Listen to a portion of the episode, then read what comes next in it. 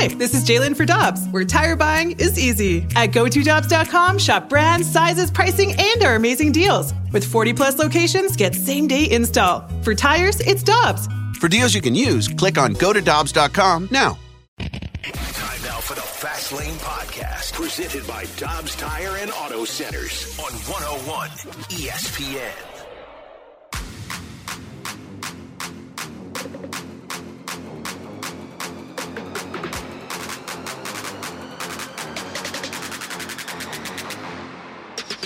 Let's get nasty on a Monday. It's a fast lane on 101 ESPN with Kerry Davis. I'm Anthony Stalter. Bradford Bruns pinch hitting today for Andrew Marsh, who's out sick. No Jamie Rivers. He's traveling today, but we will start off by talking about the ugliness that was the St. What Louis happened? Blues performance on uh, Saturday. Do we have to? Yeah, Oh, yeah, okay. we absolutely right. have to. Yep. A was- couple of moves they made too today that we need to get into. So let's start off with your Blues. I uh, I blinked, Carrie, and they were down. I, I was texting you all, and I was watching it, and it was one nothing. It was two nothing. It was three nothing. I was like, "Ooh, the hell is going on here?" Yeah. It wasn't great. No, not at all. It it there was nothing in that game. It was it was lifeless. Um, they got punched in the mouth first and often, and didn't really punch back. And I think that that was. I don't know what this team is, man. Like I. It, you can lose, right? You're not going to win them all because it's professional sports. Those guys get paid too, right? Mm-hmm. But it's a way that you lose, especially when you know you're you're approaching the trade deadline. Some of those guys may or may not be there. You're in a wild card spot. You have an opportunity to make it to the playoffs, and you just show up lifeless. And then they, you know, oh, the time the time change and starting the game at 11 Central. Who, who the hell did they not know that the game started at that time? I think You they did. to- I think nah, they were aware of it. you- you- they didn't play like they did, Nah, but they, nah, they were aware I think they may have been waiting a couple more hours for the game to get started. Yeah. But it was it wasn't good. It was it was bad. It didn't look good, and I just don't know how you. I don't know what this team is or where you go. You know what it is they they are trying to accomplish because that was a terrible terrible out. and and you listen to a lot of the players, and I, and I'm not blaming them. They're not going to break down exactly what what went wrong in great detail, but you, you listen to the players, you read their quotes, and and a lot of them are just, ah, you know, if we if we play the way we we know we can play, we'll be good. Uh, if we play our game, you know, we keep getting away from our game. what is your game? What's your game? Because you haven't found it on a consistent basis yet. This is why you're in a spot where other teams are are surrounding you in this wild card race. Nashville's there. You've got, you know, Seattle is hanging around. You've got multiple teams that you're battling with just to get into the playoffs. You haven't found your game. Even when they played well two games ago, when they had the shutout of the New York Islanders for nothing, Jamie But- even highlighted a lot of the Yeah. the issues that Yeah. he was seeing, despite the fact that it's oh. 4-0. he was saying that even though they um they they they won that game, there were so many things that could have been done because Jordan Binnington had to stand on his head. He Yeah. had to make some great saves, and and obviously, you gave the Detroit Red Wings a lot of opportunities to score. They were. It just felt like they were on the attack the entire first period. Yeah. And the Blues never caught up. It's like they did not know that the period had started. And as you said, you blinked and it was four to nothing. And you're like, wow, what the heck is going on here? Mm-hmm. Right. It, it wasn't good. And you can excuse bad games if you've been consistent. Like the Columbus game right before the All Star break. You had won five straight. Right. You had a dud offensive performance against Columbus going into the break. It was discouraging. It was frustrating, but That was one nothing. you can excuse that. You can live with that. if you if you just previously won the five the, the the five games going into that, but you've lost now what four of your last six games, and and that was that was ugly on Saturday. So do you know who you are? Do you know what your game is, or is your game simply Jordan Binnington's got to stand on his head? and and you got jumped by the by the uh, Nashville Predators for that number two wild card Right. spot. That Yep. that And they're playing very well. Yeah, that probably is the most concerning part. Like you, you didn't show up at all in Detroit, but you also gave up that opportunity to to hold down that number two wild card spot, and, and now you're chasing, and you're not, in my opinion, you haven't been consistent enough to try to chase someone down Yeah. and make it into the playoffs. It just And- hasn't been great. And there's a clear distinction between how many different times this season has Binnington capably proved, yes, he has been able to stand on his head. And then on Saturday, what you saw, not even having a chance. Right. Being pulled out of necessity, basically saving him from himself because your Civ like defense Mm-hmm. is allowing so many net front opportunities. Doesn't have a chance. You can't defend tap ins, gentlemen. You No. simply can't. Right. Joel Hofer, Jordan Binnington, it wouldn't have mattered. And really, one of the most mind boggling things when we take stock of the situation today, and we'll get into this more obviously, is that one of your better defensemen of late, as far as roster transactions go, one comes up, a veteran stalwart, yes, Mm-hmm. but Matt Kessel, who has logged top four defensive pairing minutes for you, has to receive the demotion. Yeah. It's quizzical. Yeah, I don't. I, it, I, I first of all, I've never heard of that word, Bradford. That that's, Quizzical? That's a good word. That I did an it again. outstanding. That's an outstanding word. Brad, anytime Bradford's on with us, immediately our our IQ jumps. It happens. You know, about ten to fifteen points, which is really nice. So Bradford, thank you on that one. I'm sorry, Snake Pit. Not really. it, it is quizzical why Matt Kessel would go would would be sent down demoted to the minors as Justin Faulk comes off of long term IL. IR. I, I think it's great that Justin Faulk is healthy enough to come back and play. Jeremy Rutherford had the tweets earlier, eh, about 50 minutes ago. He said the Blues were seven and five in 12 games. Faulk missed with a lower body injury. Nice that you got the winning re- the, the winning record in that 12 games, but Justin Faulk is somebody. If you're going to make the playoffs, you you want him to be healthy and play playing well. But Kessel, the one to be demoted. I mean, the 23 year old has done nothing but give you consistent minutes. He's he had certainly there was some there was some miscues. He had one against Detroit. Yeah. you know he had the was he the one where he, went through he his didn't leg. play? Did it go through his legs or? well, he had the breakaway right. and He didn't he didn't play either side, or was that just kinda- Perunovich? I think it was him. I think it was Kessel. Kinda floating Didn't- around in the middle he, of the ice. He didn't play the pass Yeah. or the man. Yeah. So that that's an issue. But those th- that's a tough spot for a defenseman to be in, right? Especially a 23 year old that's still trying to figure things out. But Kessel Kessel was very impressive for the Blues. So why he's being demoted for this Justin Faulk coming off the LTIR, I, I don't know. Uh, and there's a lot of Blues fans that are You, are, you- are frustrated with that too. I don't we blame them. talked about Perunovich and him needing to play a certain number of games to not become a free agent. The Blues obviously don't want him to be a free agent because they want to keep him if, eh, on their roster if at all possible. So Right. I'm sure that plays into it. You don't necessarily want him not playing or or not getting reps, staying sharp. So you give him an opportunity to, to, to stay sharp. If he's on the roster and not playing, what good does that do him? Right. And what good does that do your team? I mean, you need you need him to be sharp because I think whenever the trade deadline, when they're done, when all the smoke clears, I'm sure he'll be back up and I'm sure he'll be playing. I think it's just a they're trying to figure some things out. And right it now. goes a little bit deeper than that as well on the blue line. You think about Tyler Tucker, you don't want to expose him unnecessarily, but here's what it is. You signed him prior to the season to a two year, one way contract. And yes, he may in turn develop into a valuable piece for you, maybe like a Scott Perunovich, but he's played a grand total of 16 games for you this season. Right. You're protecting him. Why? At the expense of somebody who's been valuable in the past few weeks. and who's developing. He's a young guy. This is somebody you you're you're in a, you're in a retool, which is nice for there's there's there's negatives, there's some drawbacks, and there's some positives when you're in a retool.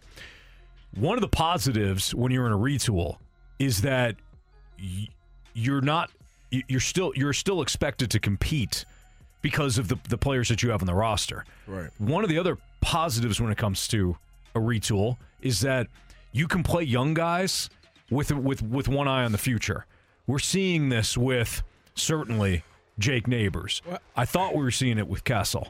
I think they're in a in an odd spot because they're not consistent enough, and you don't know where to, where you're going to be in where we at ten days, around roughly eight to ten days when the trade deadline hits. You you still don't know whether you're buying, selling, or standing pat. So you you're trying to figure some things out, and I think that that's what this roster move was, just to see where we are. And if we need to make a move, or if we need to move guys and shift, shift, uh, ship guys other places, we know exactly who's going to be on our roster and what Yeah. we look like going forward. You know, the the Blues kind of remind me a little bit of the Golden State Warriors right now. The the Golden State Warriors largely with the way that Klay Thompson's playing, uh-huh. with the way that you know, you've you had like Draymond Green miss a bunch of time. The young guys, the young guys have shown some promise, but Steve Kerr, as he showed last year in the playoffs, he was, he's going to stick with the veterans. Yep. It's it's Draymond Green, it's Steph Curry, it is Klay Thompson, right? The Warriors right now are, hey, if Steph Curry is brilliant, we're good. we're good. if Steph Curry's not brilliant, we're not great. We're gonna struggle. That that to me that's that's the Blues right now. If Jordan Binnington is brilliant in a given night, everybody else feeds off of that off of him just like they did in that Islanders game.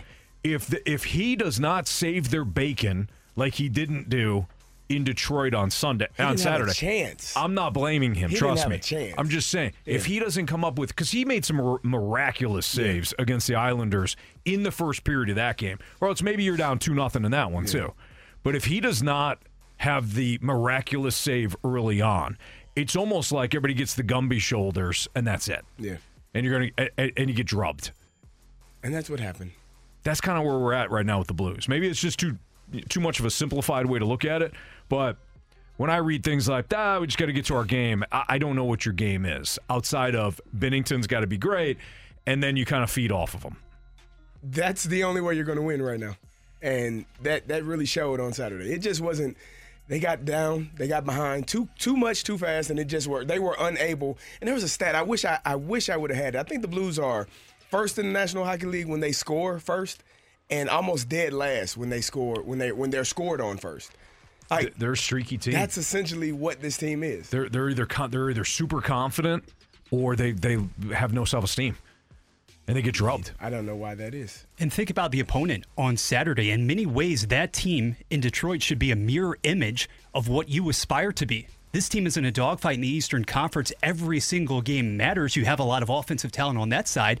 Yet Detroit comes out, not only protects the home ice, but takes the flow to you. That is a team with a bunch, a bevy of young guys, and mm-hmm. yet you get the sense that that team is trying to and developing some, some success at finding its identity. Yeah. And yet the Blues are still in that transitional state. You're absolutely right. Yeah, the Red Wings. The Red Wings are. We knew that that was going to be a challenging game. I didn't. I didn't see it going the way it did in that you gave up four four goals in the first period, but we knew Detroit was going to give them a lot of issues, and they certainly did. It's a fast line on 101 ESPN with Kerry Davis, I'm Anthony Stalter, Bradford Bruns, again pinch hitting for our guy Andrew Marsh. The Cardinals, Carrie, uh, they've been how do I put this? A boring team. They've been very boring over the years. What? Kind of steady, Louis lunch pail, Cardinals. boring. Come on. They might have one exciting player though. That's next on 101 ESPN. We're right back to the Fast Lane Podcast, presented by Dobbs Tire and Auto Centers on 101 ESPN. Two, three, four.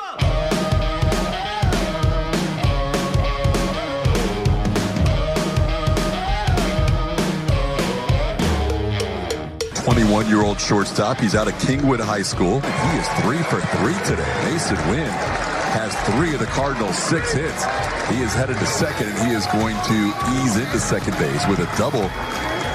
Winn having himself a nice start to his spring training.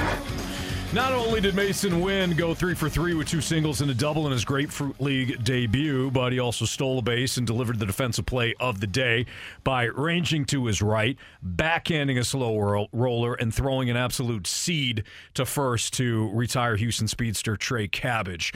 The Cardinals, gentlemen, I don't know if you felt this, but the Cardinals have been ah, tad boring over the years. Oh, really? Yeah. Kind of a kind of a boring ass team, I'd say. Yeah, but station to station.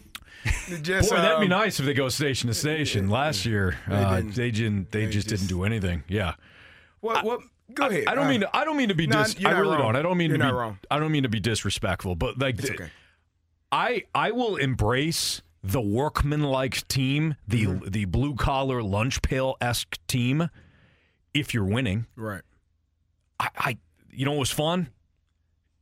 Back in twenty, what was it, 19 when they had their their long winning streak? Yeah. Or was that twenty twenty one? It's 2019. 2019. Yeah. It's been that long. Uh, probably. Mike Shildt. That's gross. It's been that long. Anyways, that that was like a workman-like team. That wasn't that wasn't a bunch of um, you know who's who's exciting right now. Atlanta's got some exciting players, right? Houston, I think, can, Houston can be ex- exciting exciting. Texas Rangers. Texas, this this is a team that has always kind of acquired players or drafted players that were workmanlike. But if you're losing, or if you're, you're if you're average, if you're mid, as kids would say. Mid. and you're boring, Yeah. ah, that's. I mean, this is supposed to be entertaining. You want to win, but and no pun intended on that. But you want to win, but you also you also want to be entertained. Masyn Winn is one of the more exciting players. He hasn't done anything yet, Mm-hmm. but he's he's already one of the more exciting players as we look forward to the 2024 season. I could I could get on board with this. You're going to be mid, have exciting players like Winn. Well, I think the part of it is allowing players to be who they are. I think for the Cardinals, it has been a one size fits all process. no personality are- here. No, you just show up and do your job and go home. And that's how I feel like the Cardinals have been. And so when you don't have people that are allowed to express their personality or, or be who they are, Yeah. you do get that same type of person and the same type of lineup and the same type of game. And it does become mundane and it does become boring. I think Masyn Winn brings a, a, a flair. I think Jordan Walker should bring some excitement and, and a flair. I think Lars Nootbaar does as well. So having guys that are not just a carbon copy of the guy in front of them. And you're probably right. That's what the Cardinals have seemed like. This is our, uh, uh, this is what works for us. Let's stick to this. Yeah, mm-hmm. yeah. But in order for a player to be the best version of himself, he actually has to be himself. Mm-hmm. I can't go around and, and do the cookie cutter every single thing that this person does. That's exactly no. I'm not him. Right. That's not what got me here. So I'm going to do the things that got me here, and hopefully those things keep me here. And I think that that's something that the Cardinals haven't done in in, in recent years. Yeah, it's been it's been basically a factory of the same player being, you know, uh, coming out of that factory just Yeah. li- li- The machine, similar similar line. look. Yeah, it's like uh, you know the video Eminem's video for White America. It's like you know the same the same guy coming out. They all look the same. They all kind of play the same. They all have the same demeanor. Again, winning's the only thing that matters. Period. Win, I, I don't care if the, if you have an, a 26 man roster of zero personality. Mm. If you're winning, that's exciting. So don't don't twist my words on this. Yeah. But you haven't. gotta win. You exactly. Yeah. You haven't won. You didn't win last year. You got bounced in the first round the year prior. That team though, that team had some excitement because of Albert. So if you don't have exciting players like Masyn Winn, do you have exciting storylines? The Albert storyline was fascinating two years ago. Plus, he was obviously he came out of the All Star break with his hair on fire, and it was it was fun. Well, he doesn't have hair. Came out of the uh, All Star break like a bat out of hell, Oh, there you go. and he was it, that was exciting to follow as well. But last year was just awful, and I don't know what to expect this year. I, I don't even want to hope for the best because that's what I did a year ago with the pitching staff. So I'm kind of trying to take this face value, Kerry. Uh, the pitching probably isn't good enough still, even though if it's in, if it's improved, and we don't know about the offense. Anthony, you got to have hope. You got to have faith. You got to believe. No, you're not. You're not. You're not with me. Sounds like a song. But either way, the Cardinals hopefully are a better version than they were last year. They did not. They, they just weren't good enough. That, that that's the point blank. That's the bottom line. Having people that are show excitement for me, I, I will always defer to the '80s Cardinals, the teams that stole bases, the teams that used their speed to create advantages, to to create runs, to put pressure on opposing pitchers. That to me is fun. Mm-hmm. I loved Rickey Henderson wa- growing up. I I loved the guy that could be an athlete that was able to do so many things on the base pass, and it just puts so much stress on that pitcher on the mound. He is focusing on. He's supposed to be focusing on the hitter, but he's really focusing on this guy about to take off and put and be in scoring position, and I'm about to give up an earned run. Yeah. And I do not want to do that. So for me, if they are willing to allow their players, their younger players, that goes back to the conversation that we had last week, where the younger guys were running the, the clubhouse. Oh no. No oh, disrespect. No. Oh no. Yeah, that's a problem. Mm-hmm. But let them be who they are and put all of those people together in a group and allow your group to hopefully succeed and have, you know, a winning record. Hit it, Bradford. 101 ESPN breaking news alert. How about this, gentlemen? Development from Katie Woo and her sources at The Athletic. Day three of spring training, the Cardinals have reached an agreement with the 37 year old Brandon Crawford, mm. formerly of your San Francisco Giants. Anthony Crawford hit a robust 194. Yes, that's stuck in my consciousness. 194 a season ago, but obviously a multiple time All Star, and he joins a veteran laden core here in St. Louis. Two-time World Series champ. Boom. as well. And I Yeah. told you, he will always be one of my favorite players because he gave my son a baseball. I No, love there Bra- isn't. I, I love Brandon Crawford. Brandon. Crawford, he's a, he's a great clubhouse guy. Once was uh, one of the best defensive shortstops in the game. Always somebody that didn't necessarily rip the cover off the ball, but could provide you more than enough offense in like that seventh spot. He is well past his prime.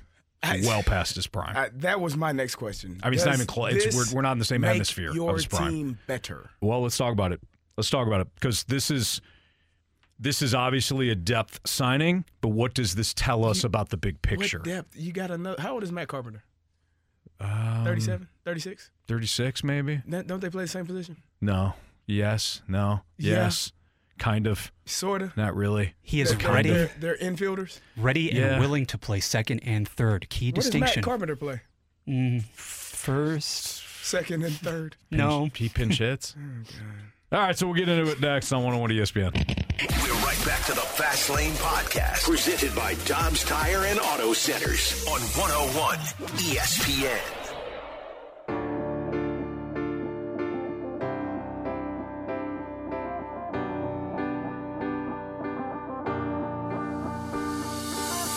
So as Bradford Bruns just told you in the Sports Center update, Katie Woo of The Athletic reporting that the Cardinals are signing Bradford, uh, Brandon Crawford, excuse me. Bradford. Bradford Bruns, Brandon Crawford. Making big moves. Yeah, Brendan, yeah. Bring in Bradford. What can you it play, Bradford? Well, you know, I already, a, a pitcher. I already served to this town for an illustrious uh, tenure as quarterback of the Rams. So, Oh. yeah. Bradford. different sports. Yeah, there you go. Okay. Susan Slusser was the first to report that Crawford and the Cardinals were a thing earlier today. Susan writes for the San Francisco Chronicle as the beat writer for the Giants. You and I just said we both like Brandon Crawford.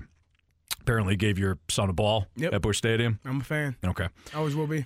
Brandon Crawford was one of the best defensive Like shortstops. years ago, though. It's like eight years ago. Okay, that he gave you the ball? Yeah. Yeah. Still playing really well. he had a decent year a couple of years ago offensively, but his defense is tail. I mean, look, he's 30, 36, 37 years old. Mm-hmm. Your range isn't going to be what it was when you were 27. Brandon Crawford's a really good clubhouse guy. He's a veteran, somebody give you a professional at bat. But here's the question as it relates relates to the Cardinals overall. So you bring in you bring in Crawford as depth for Masyn Winn. That that also is saying that's also telling you that Tommy Edman will not be ready for opening day. That's that's what this move uh, signifies. You may only have Brandon Crawford for a month. I don't think this is about Brandon Crawford. I don't think we need to make a big deal out of this. This this essentially is break glass in case of emergency. Well, what type of emergencies are we are we worried about here? You're not going to have to me again this is this is my read on it. You're not going to have Tommy Edman Okay. for uh, either a couple of weeks to start, maybe maybe even the full month. He is not facing live pitching right now. Apparently, he's still swinging. At least as of last last week, he's still swinging one handed, trying to get his timing down. But he he is not swinging full full time yet. Mm-hmm. So if he's not going to be ready for opening day, and this extends for a while, th- Brandon Crawford is an emergency situation for Masyn Winn. Okay. That's all this is. Because who else is who else is going to play shortstop? Brendan, Brendan Brendan Donovan. Donovan might, but he's also coming off an injury.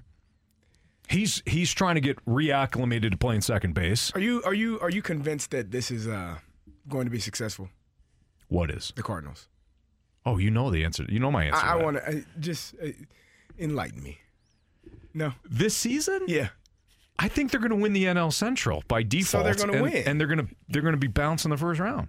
You think they're going to win the NL Central? Yeah. Well, things got a little trickier over the weekend with Cody Bellinger going back to the yeah, Cubs. that kind of changed it a little bit. I don't. Th- I think the NL Central's a joke. That's the that's the only reason I think that the Cardinal. Ah, let me take this back. Let me let me take a step back. I think their starting rotation is improved from a year ago, but that wasn't really a, a high hurdle to overcome. Last year's rotation stunk. So they acquired three guys that I think are more than capable, Sonny Gray especially, of improving that starting rotation. So that's one. Their bullpen, you made legitimate improvements in the bullpen. So that's another. And yes, I think the NL Central is a joke. The reason why I asked because what's the purpose of? Uh, you said because of Masyn Winn. Yeah. If he struggles, where at the plate? No, no, no, no. If Masyn if Masyn Winn gets hurt, If he gets hurt. yes. Okay. That's that's my read on it. All right. If he gets hurt, who are you going to at shortstop? If Tommy Edman is also hurt, that's that's my read on signing Brandon Crawford. Why else would you do it? You probably you're probably right. There's probably no other reason, just an insurance policy if he does get hurt. I just think the team is getting older. Oh, it seems definitely. Every every every signing, it's yeah, gets a little bit older. that's correct. It's not. That's not. I told you, professional sports usually doesn't work for the for the for the older people. just just telling you the truth.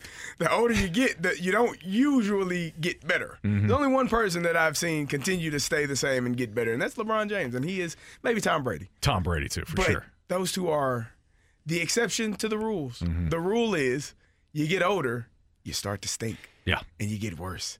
And this team, from last year to this year, got a little bit older. Mm-hmm. Last year's team wasn't really good. So I can only tell you from my personal experience, sir. It is The older you get, the worse you get. truly ironic that this signing comes one day after Masyn Winn looked like the best player on the diamond They're gonna trade in him. Florida in that oh game. my God. What's what's funny I though? will walk They're going out. to trade him. I will walk out. That's what this means. What's alarming is that now, for those who want Masyn Winn to run with the job right away, as he should, we saw flashes. Stoltz in the last segment you talked about hasn't done anything at the major league level. Certainly not offensively. We know that. Yeah. But we know exactly who Masyn Winn is as an athletic defensive shortstop. If the bottom were to fall out, or you really, really struggle, you're not hitting for the t- first two to three weeks of the season. Giving Oli Marmol, another veteran here, to potentially plug in, adding him to the arrangement. What's to necessarily stop the Cardinals, though, given past performance? And I'm talking about past performance only. Another guy from the left side, a la Matt Carpenter, mm-hmm. who's proceeded to lean and try to pull, pull more and more pitches over the last two seasons.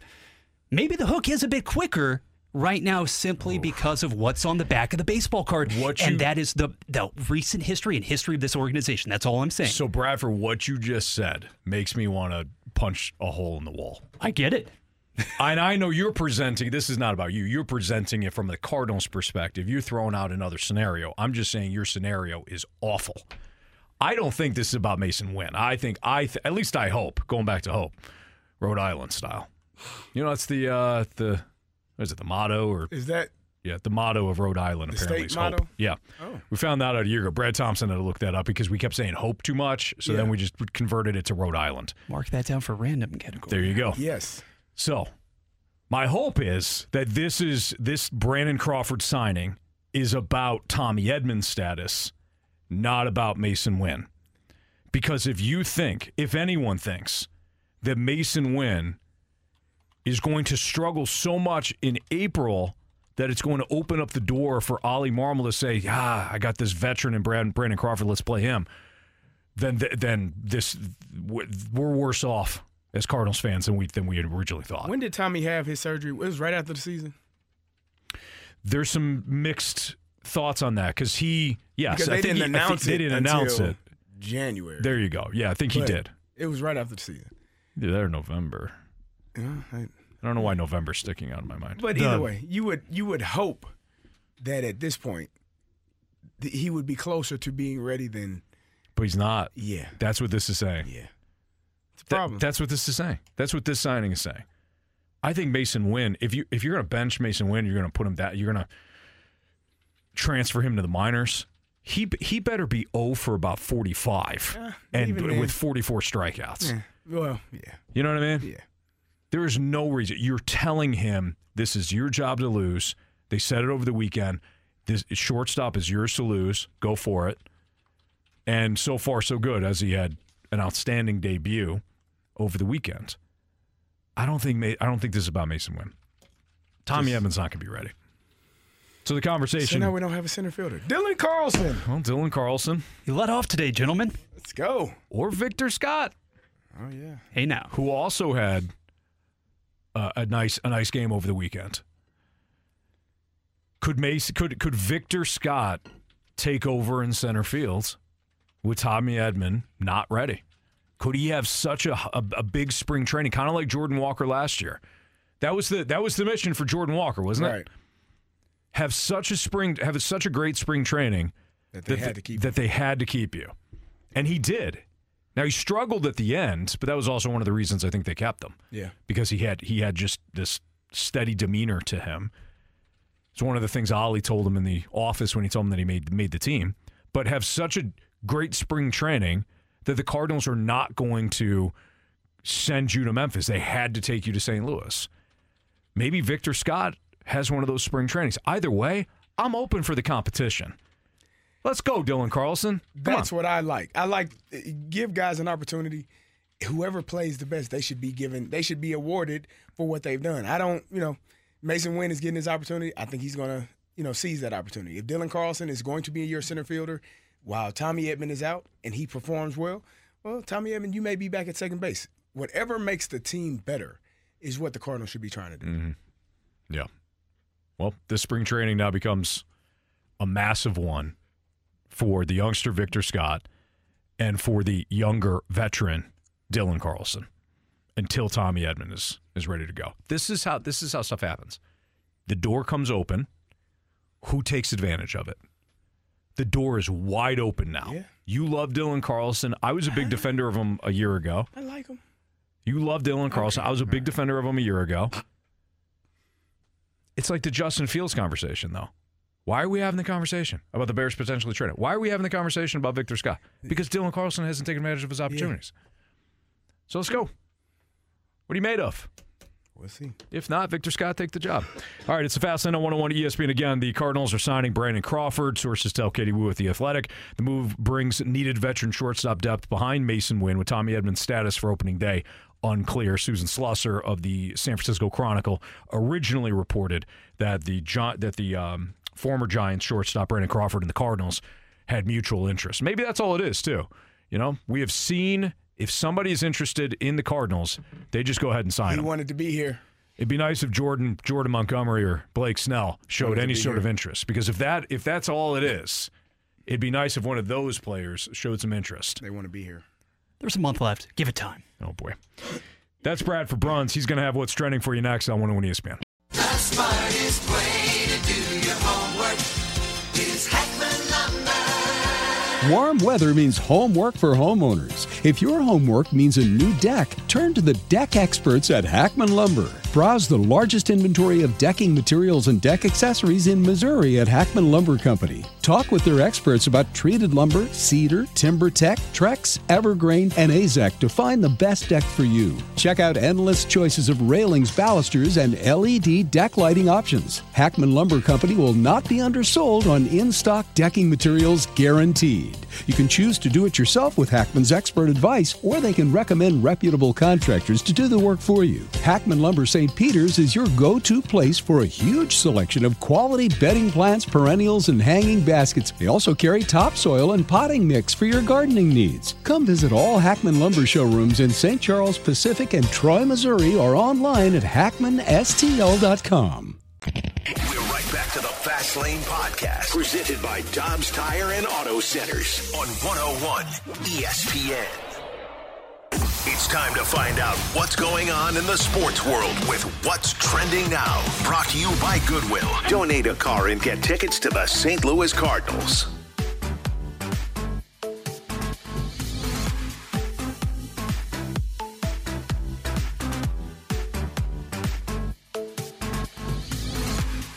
And it is time for what's trending now on the Fastlane 101 ESPN. Bradford Bruns filling in for Andrew Marsh today, Anthony Stalter as well as Kerry Davis. Gentlemen, it is a final in Florida. The Cardinals and the Marlins. There are ties in spring training baseball. One to one today as our potential opening day center fielder, Dylan Carlson. Zero for three. But let's get on to the pressing, pressing development baseball wise, guys.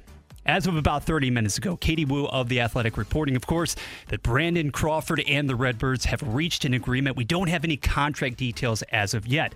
Nonetheless, this news comes about 24 hours after Masyn Winn, the number 43 prospect, according to many different outlets, went three for three, and he starred defensively in the field in yesterday's win over the Astros. What exactly does this immediate arrangement look like? Is it any different whatsoever in the here and now? So There we go. Uh, so I, I maintain, and I will, unless unless different information comes out, I maintain that this is more about Tommy Edman's status for opening day CD Yeah. than I do about Masyn Winn or the Cardinals just having another veteran on their bench. This No, they, they like veterans on the I know, I know, but you, they you can never. They have a, Anthony, they already listen, have a ton. I don't know if you know this. You, you probably don't. You can never have enough veterans on the team, enough veterans on the bench that may or may not play. It's a. It's really the the end thing now. And the Cardinals are ahead of the curve, and you will eventually realize how important those veterans are. Because they didn't have enough veteran leadership last year. Now they're they're overcorrect. You, you just got to stay with me here. Just trust me on this one. I, I know what I'm talking about. Okay. Okay. Don't don't fight me on this one. Just trust. All right. So why they keep signing? They're going to sign another one. A 43 year old Rich Hill still available. Oh boy, he's I- will be here. Uh, 44. Get that that starting rotation. He he can be the sixth starter that they talk about, and give those veterans, those younger guys, some more veteran leadership. Gary, I'm going to cut you off here. I think that, uh, boys, I think that this is about Tommy Edman's status for opening day.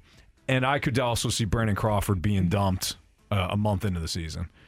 Once Tommy Edman's shows that he's healthy, he's ready to go. This, this to me is just a break glass in case of emergency signing, in case Masyn Winn also gets hurt, and then you're up Blank Creek without a paddle. against it. No. I mean, it's, it's not even Masyn Winn get not not being productive. It'd be about Masyn Winn who being does hurt. that? Who does that? I mean, because he's probably going to be on the opening day roster now, right? Who's So, that? Crawford. Brandon Crawford. If Tommy Edman's not, yeah. So, mm-hmm. wa- so you saying okay? So Tommy Edman wouldn't be. All right. I was going to ask who is the person that is losing out Yeah. him being here. to me, if he's being again. I think this is about Tommy Edman. And and if you disagree, by the way, if you think this is something else, please leave us a mic drop via the 101 ESPN app. It's 100% free to use, so download the app if you haven't already. Leave us a mic drop, bottom bottom right hand side of the, the app. If you think that this Brandon Crawford signing is is about something else, something I'm overlooking, CD's overlooking, Bradford's overlooking, great. But to me, it's I told you what it is. okay. They're ahead of the curve. You got to respect Head of what curve? The veteran signing curve. Anthony Stalter. They're signing as many vet. The, the, the, uh, you didn't realize this when the rules change. The more veterans you have, you get more opportunity. It's just something crazy. Don't worry about it. Just trust me on this. They're just trying to sign as many. not a vet- thing. No, it, it, I- I'm sure it is. What, like I a read it somewhere. Yeah, Like the more that- you get another draft pick later on if you sign more older guys. Something crazy. I don't know. It's- I think. This No? isn't uh, an old folk home. You gotta, you gotta keep Well, your you gotta keep your roster Why, up. why are they signing them then? I, I thought don't know. maybe I thought maybe they got something out of it. There is one more aspect Oh, to consider. tell. Do you honestly believe that if Brendan Donovan were totally healthy and not rehabbing, specifically the arm, the elbow, what have you, there's your emergency shortstop. That's I what I think. Yeah. And there you go. So, So both okay, of them so hurt. you're right, Bradford. So it's about it's about Brad. It's about uh, it's about Tommy Edman and Brendan Donovan's injury hurt. situation. I don't think Brandon Crawford gets to May on this roster. But didn't you know that this offseason? Like, didn't you? Didn't you know? I mean, I guess either I think way. they were. uh, My read on it would be they were expecting that Tommy Edman would be back already, Yeah. or at least trending a lot better. The smoke started to billow months ago on this. People started asking, like, wait a second, Tommy Edman's not completely healthy? Tommy Edman's not Wait, no, swinging yet? Let's start over. Wait, Tommy Edman had surgery. Tommy Edman had surgery. Wait, what? When did he have surgery? Oh. Oh, When's he to. you mean if you'd had a, a postseason conference, we Mm-hmm. would have probably news conference. We may have learned that, huh? Well, you know, those things, uh, especially after a losing season when your fan base is irate. You, you don't, don't want to talk you don't talk. To, exactly. Hell with you guys. So, you know We're to my Cincinnati. you know my rule on yeah, you know my rule on Cardinals injuries, right? What's that? Whatever the injury is, and they tell us their status, you have to multiply that by about a thousand. Because it's not true. It, well, it's true-ish. Okay. So if they say Tommy Edman should be ready by opening day, you got to figure that Tommy Edman won't be swinging a bat until May. Oh no, that's that's Yeah. not good. If they tell you, "Hey, this knee injury is serious," just go ahead and assume death. Eh, Whoa, whoa. If Just- they're telling you this is a No, serious not injury, surgery. Just death. Yeah, that's that's one way to gauge it, I guess. got to multiply it by a thousand. Okay. And by I'll the keep same that in mind. token, there is no risk here. The only risk is if you're actually leaning on past profile and cachet. Right. You're not luring Brandon Crawford away from the Giants in 2021, the last time he played in more than 120 games. If you have a defined role and a limited one at that for him, there's no problem here. Mm-hmm. There's no problem. Yes. Let's shift it to the rink. The Blues back in action tomorrow, heading to Canada, of course, to take on the Winnipeg Jets, trying to get that bitter taste of the 6 to 1 defeat over the weekend at Detroit out of the collective mouth. And for that game, gentlemen, Justin Faulk back presumably on the blue line, activated today from injured reserve. He is up. On the other hand, that means Matt Kessel has to go back down to Springfield. Interesting roster maneuver. Bradford, I thought you brought up a great point about them protecting Tucker. Because you, because Gary, you had mentioned, hey, you got to have Sam, Sam, um, not Sam, uh, Scott Perunovich. Scott Perunovich. Thank you. You got to have Scott Perunovich on the roster for X amount of games so that he he doesn't you don't have free agent status for him by the end of the year. That makes sense. But you're right. You're trying to protect Tucker, who really hasn't done anything. For you know, because what you've got the contract, you're trying to protect the contract. That's why you're sending Kessel down. Kessel's been very impressive. I know he's had some some of those his kind of his rookie moments. Saturday Which was one of them. Which are That's bound going to to happen, right? It's going to happen. We've seen Torey Krug, a veteran of how many years in the league, have have issues too. So you're not going to sit here and start to nitpick a 23 year old who's been otherwise very impressive. Yeah, and you wouldn't have any qualms with this whatsoever if Kessel had been in and out of the lineup. He's part of a rotation. He's a bottom pairing defenseman. That hasn't been the case. Tucker, when he has been plugged in sporadically, the same thing can obviously be said of a Calle Rosén here for a cup of coffee. They're getting 10, 12, maybe 14 minutes on a nightly basis.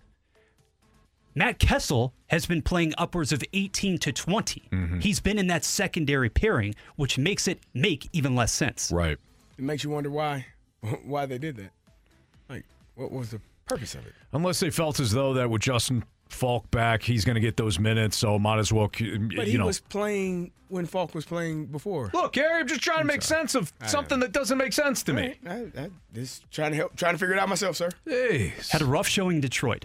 It was a bad Arguably his worst game Sure. of the season, so this makes it maybe a little more palatable. The- that list is long of the players who had their worst game in I mean, Detroit. hey, Come on.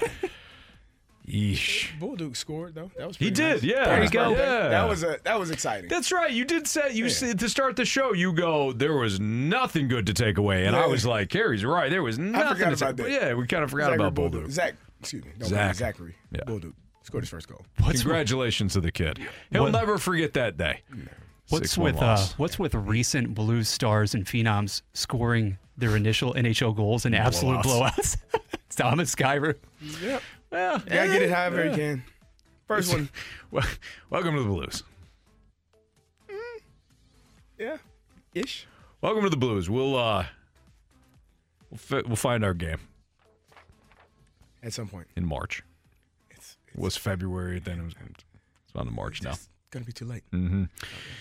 So uh, there was a controversy in collegiate sports over the weekend that made me say, "Why can't we just use common sense here?"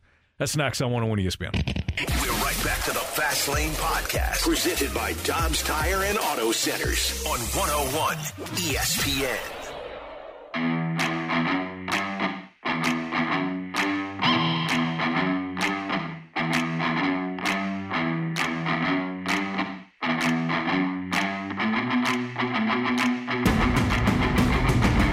Wake Forest admits you dropped the ball. You have to have a plan in place. Whether it's create a blockade with your security so the students on both ends can't get on the court, but you've got to have something in place. We played Duke, college game day game, my next to last year. Fortunate enough to win. The day before, there was a full plan and a meeting where they had exactly what was going to happen. We're fortunate enough to win this game, X, Y, and Z. And you know what? Virginia Tech executed it absolutely perfectly. Wake Forest and their administration shame on you because you should have had something in place to make sure, most important thing, the security of the visiting team. So that was Seth Greenberg, ESPN college basketball writer and former coach, talking about the, of course, the Kyle Filipowski injury for Duke. He's their best player. He was on the court when Wake Forest beat Duke. Unfortunately for me, it's a two and a half point favorite because I had him in bet. I Duke, I Duke and bet the board. I told you that line didn't make any sense. You're right. Still doesn't. Yep. Uh, so Wake wins, and then of course the fans storm the court because it's Duke and it's Wake, and Kyle Filipowski gets hurt. Now, Kerry, you've had this like scoff on your face listening. You had it during the Seth Greenberg comments, and now I'm looking at you now, and you, you've got this expression on your face. So I'm going to shut up for a second because maybe you have a different take on this whole Well- situation than I do. there was an a different view of the entire ordeal, mm-hmm. where it looked to me as though Kyle Filipowski is the one that initiated the contact with the young person that was running on the court, and therefore injuring himself. Mm. Is it is it ideal ideal to have people running on the court? Probably not, but it's it's college sports. That's what they do. They do it. They do it in, in, in college football. They run on the field. They they they run on the court when you beat a, a top team. That's part of the enjoyment of playing collegiate sports. You don't get that anywhere else. So I don't necessarily have a problem with it. Get your guys off the court. Get your guys out of the way. But he initiated the contact, and now it feels like that he's playing the victim. Oh, I'm hurt. Yeah, you stuck your foot out and pushed the kid. At least that's what it looked like to me. And so if you got hurt, dummy, you probably shouldn't have done that. That kid wasn't trying to run into you. He was running to celebrate and got a foot stuck out and a a, a, sh- a, a forearm shiver. Mm-hmm. And now you're hurt. Okay. Whose fault is it? I mean, I guess to, if- to, if- to yeah, make a big ordeal about, oh, you shouldn't be storming the court. They shouldn't. Nah. Come on. It's college sports. It's one of the. Let's use some common No, no, no, no. It's one of the beautiful things about college sports. Yes, to be able to celebrate with people with your with your classmates that are that just beat an Alabama in football or just beat a Duke in basketball. It doesn't get much better than that. Kerry, That's a special moment that you never forget. special month. This is Wake Forest and Duke on a Saturday morning. Who? Wake, Wake Forest and Duke. And Wake Duke. Forest was favored in the game. You're But storming the court Duke. like Appalachian State, Michigan. And you that I could see. You should have done it then too. That I could see. But this is a this is a late February ACC game. Which makes it all the better. in- Anthony. I mean, come on. Let's use some didn't have a common problem with it. sense. I didn't have a problem with it. Like I said, the young man Kyle Filipowski stuck his looked to me as though he stuck his foot out. Okay, And got Kerry, injured. let me let me appeal to your your athl- your your uh, athletic nature. Yeah. Okay, your comp your your competitive fire. Yeah. You're you, Kerry Davis, following a Steelers loss. Somebody now is rushing onto the onto the field to celebrate. Now I know it's a professional sport, it's a little different, but you're angry. You're ticked off. You spent all week preparing for your opponent, and Yeah. you lose. And now you got some Nimrod that is that is rushing the court to celebrate, It's- rushing the fields. For me, Yeah. it's one thing if that participant ran directly at the player and was antagonizing him. Mm-hmm. It didn't look like to me that that young person was running at the Duke player. It looked like he was running to celebrate and got tripped. You, Kerry Davis, You have to be as a as the a competitor that I know you to be. Yeah. As a professional athlete, as a collegiate athlete, you have to be better in that situation. You You're can't tell- let your emotions get you to the point where you're making where you're doing something like that. And that's something that you're taught. You you you are. You are expected there is more expected of you than an idiot. And I'm not calling this young person an idiot, but idiots that may be running on the court or running on the field and antagonizing you. You still have more at stake than they do in most instances. And so, you know, to whom much is given, much is required. That's part of the you're a professional football player or you're a, a collegiate basketball player at Duke University. That's the expectation. I you can't respond that way. I don't think the the Kerry Davis that I know, my brother from another mother, you'd be giving you'd be handing out some some forearm shivers If- in that in that same scenario. If they were attacking me, if they were, if if somebody, I mean, LeGarrette Blunt punched somebody in the face. It was a player. Yeah. But if a player or a person was running to me and antagonizing me, I may respond. But in that situation, I'm I'm solely talking about this situation. Mm-hmm. Filipowski looked like he tripped the young person All right, fine. and pushed him down, and then he got injured. And oh, you shouldn't be storming the Yeah. court. Don't stick your foot out, idiot. I Get the hell out the way. I still don't think I still don't think you should be storming the court. I just don't. You got to protect. You got to protect the athletes. They- college with, without the athletes, we're not we're not able to watch. There's nothing to watch. I think you have to protect the athletes, especially when The athlete needs to protect himself as well. I think you tried to. He- no, I think you tried to. no. I, I trust me. Everybody's I, around you. You just lost a game, I've seen some intentional trips in my life. and now you got some morons Definitely an intentional run it, rushing the court. He, he intentionally tripped the young person. What does it? I mean, what, it, you're talking about the like the composure you have to have. This was this is not part of the game. It's not part but of the it- game. it's this is part afterwards. Of, it's part of your life. That's the expectation when you are a professional athlete or a collegiate athlete. That's part of the expectation. You cannot do certain things that kids on campus can do. Mm-hmm. Just you just can't. You not you you understand it.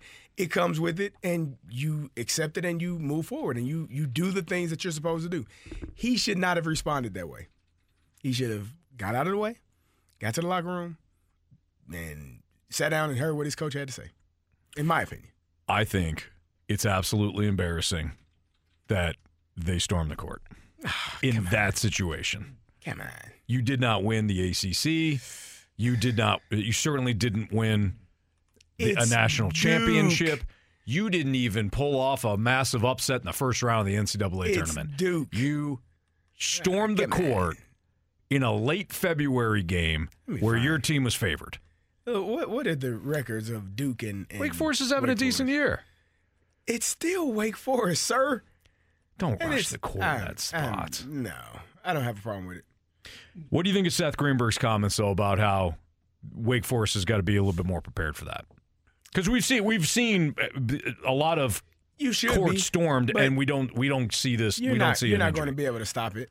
Like it's too many people. You don't have enough security Yeah. to stop five hundred thousand people running on the court. What if you put up like uh like fences, like tase fences, so Uh, they go they yeah, I go through think, it, they I don't get think tased. legal.